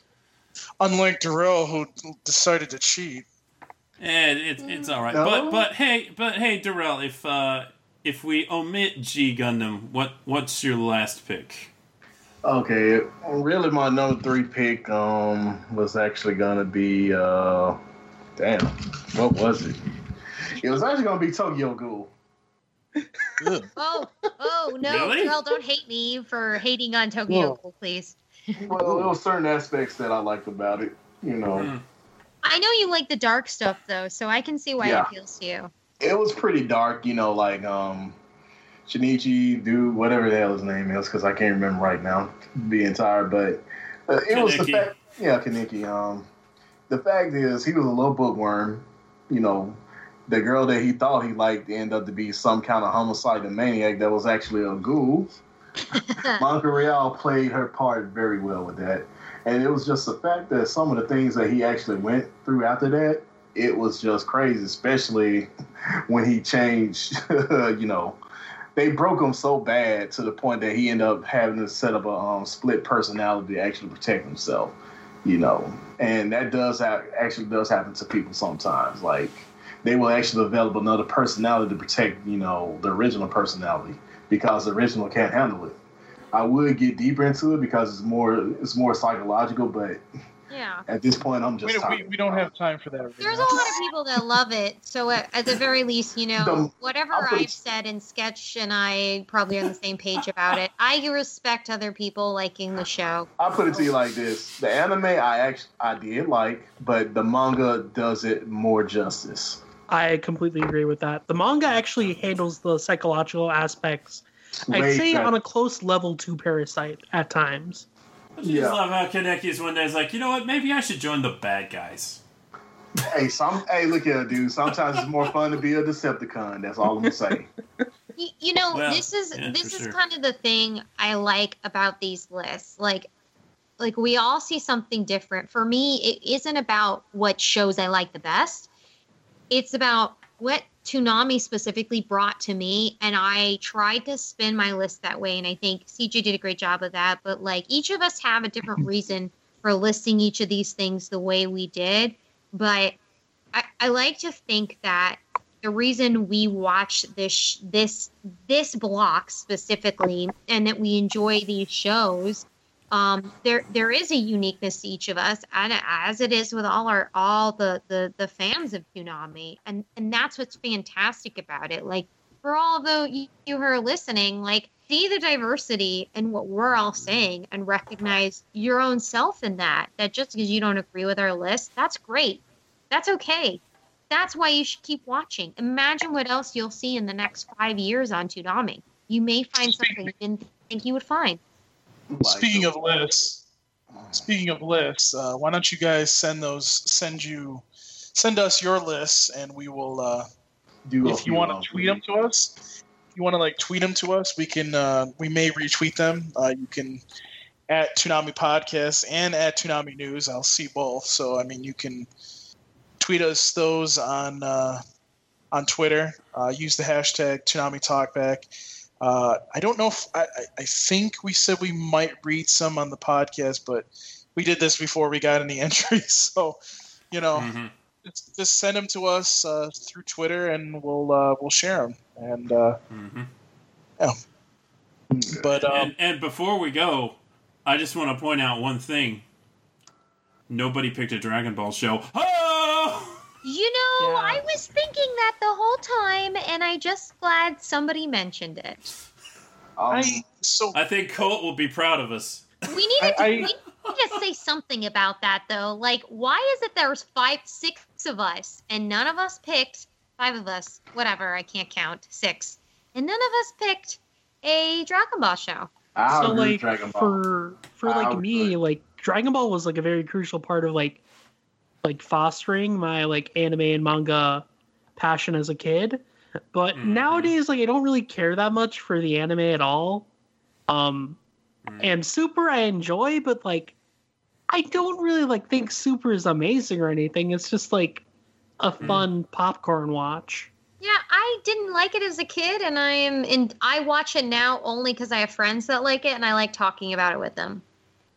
I still like characters in Dragon Ball. I will still watch old DBZ Kai episodes because I enjoyed those stories, but I just I could never really get into Super and there's just way better shows. Yeah. Yeah, I mean, I hate uh, being that guy, but like, if I were to tell someone to get into DBZ or Dragon Ball now, I'd just tell them to read the manga The manga. Yeah. instead of ever watching the anime. Let me Like, tell you something, buddy. Uh, read, watch Demon Slayer, watch Hunter Hunter, and just read Dragon Ball. You were Okay, gonna say, so And probably probably read One Piece too. You were Yeah, gonna say, Drew? What's that now? About about D, uh, Dragon Ball. What were you? What was your input? My thing is, I actually outgrew the show. You know, I still kind of enjoy certain aspects of DBZ, I but think we all did. You know, the fandom tend the fandom is kind of what really kind of took me out of it because the fanboy trolls were just ridiculous with it. But one, some of the things is it took too long with fight sequences. You know, hell, it took Goku like about a whole year to get dynamic. But one of the things I hate that they never expound upon was like going back and giving more origins about the Saiyans. I mean, like it is so much about the Saiyans that you could talk about in just one sitting because like there are you know I, side so stories stories, of yeah like manga that do yeah. that. yeah but you know i want to know a little bit more like i want to see i wanted to see something that animated and i felt like dbz just failed in that um aspect Yeah. Also, Goku is a shit dad. yes Oh yeah, he Let me- definitely is. Okay, okay, I, I wait a mean, minute, I- time out. he- he's it's complicated with Goku. Piccolo is definitely a better dad. Piccolo think- is dad. Yes. All yes hail tyrone is the better dad Goku. Me- Look, Goku went away to train so that he could save everybody. So But- it's it. Even though he's an absentee dad most of the time, I think he has but goku's the decent reason why reasons uni- for doing it. But yeah, at the same No, time, I think no, he's I'm not buying it. reason why Sorry. these things happen I'm not buying it. I'm sorry. I'm not. All right. Well, let, let me just let me just end by saying this: Dragon Ball Dragon Ball isn't shit, and I will Well, no. I will be I will be here to, to, to be the one that defends it and says It's a it's a solid It's not that mediocre. it's a good series. It just is. It just is. I mean, is it better? Is it better than? Is it better than some of the series that have been on Toonami? I'm not saying it has. It Mhm. is, but honestly, like I grew up with Dragon Ball Z, and I watched all of Dragon Ball Super. I thought it was good. Um, I thought it was better than Dragon Ball Z because it didn't drag out for 500 episodes for Goku to go Super Saiyan. So, you know, like, I, I think people need to give it some more slack and give it a chance more than just going, oh, I don't want to watch it because people complain. no, Well, 'Cause I- it's The most unquestionably popular- popular. it's the and most I- popular series, though. So, like, I think that Bad rap. It was part of the original big three bro yeah. Yeah. So, I mean, people need to No, shut it up. predates Big Three. i know but you know i'm like once it went into big three territory it was you know it was a I part just- of it I just love the two main VAs, you know, Vegeta and Goku, like that whole legacy. That's actually a lot of fun. And when they did that big thing two years ago where they played the game and it was it, it just that's that's the kind of stuff that's like classic and that, that's relatable and like that makes me come back because those VAs they're all really hardworking and they do other work, sure, but like you know them because you know Dragon Ball, so sure, like it may not be in my top ten, but yeah, it's it's a it's a series that if it's on and I'm not doing anything, I'll watch. It brings back uh, good memories.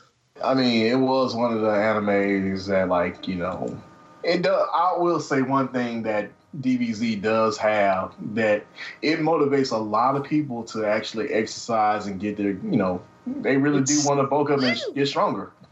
It's mm-hmm. motivated a lot of people in, in to get into anime, honestly, because you hear a lot of football stars and a lot of rappers talk about that. So. And the Keep that in movie, mind. the real life movie was so amazing, guys. Right? I, I'm kidding, by the way. And by the way, by the way, I was about to Let say, me- get off let me this just- this podcast. the last thing. Well, at least it had thing- Ernie Hudson. This is the last thing I'm going to say about it. Dragon Ball Z movies have been doing.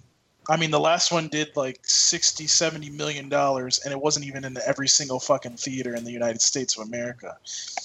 That goes to show you that Dragon Ball Z's the go, and fuck anybody that doesn't think so. It's a Toonami staple, and we can all acknowledge that.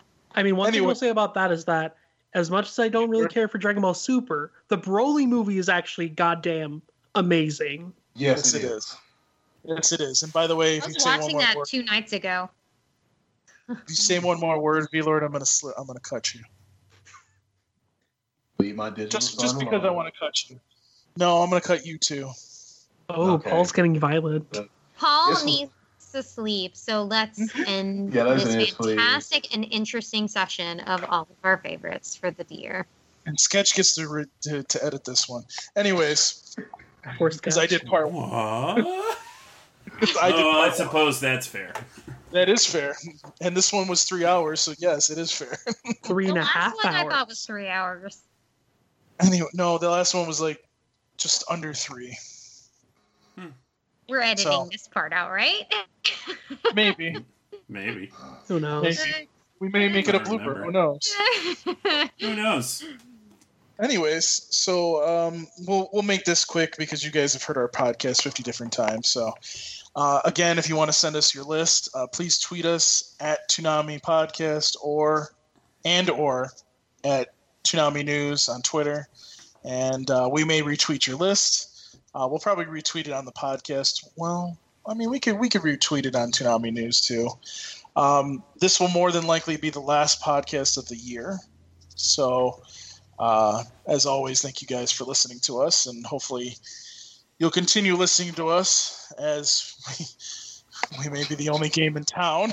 but um, please, please do listen to us, and please give us feedback because the only way the only way that we can do stuff like this, like a top ten, is by you guys giving us feedback. And the email you can send that to is podcast at ToonamiFaithful.com. And please do send us feedback because we can't do things if we don't know. I love feedback. Send the feedback, please. So, anyways, why don't we just.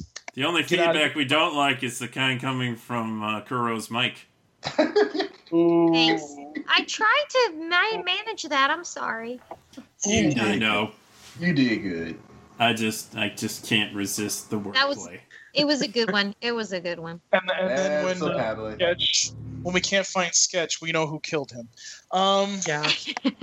That sounds pretty sus. it is very sus. You were being very sus there for a minute.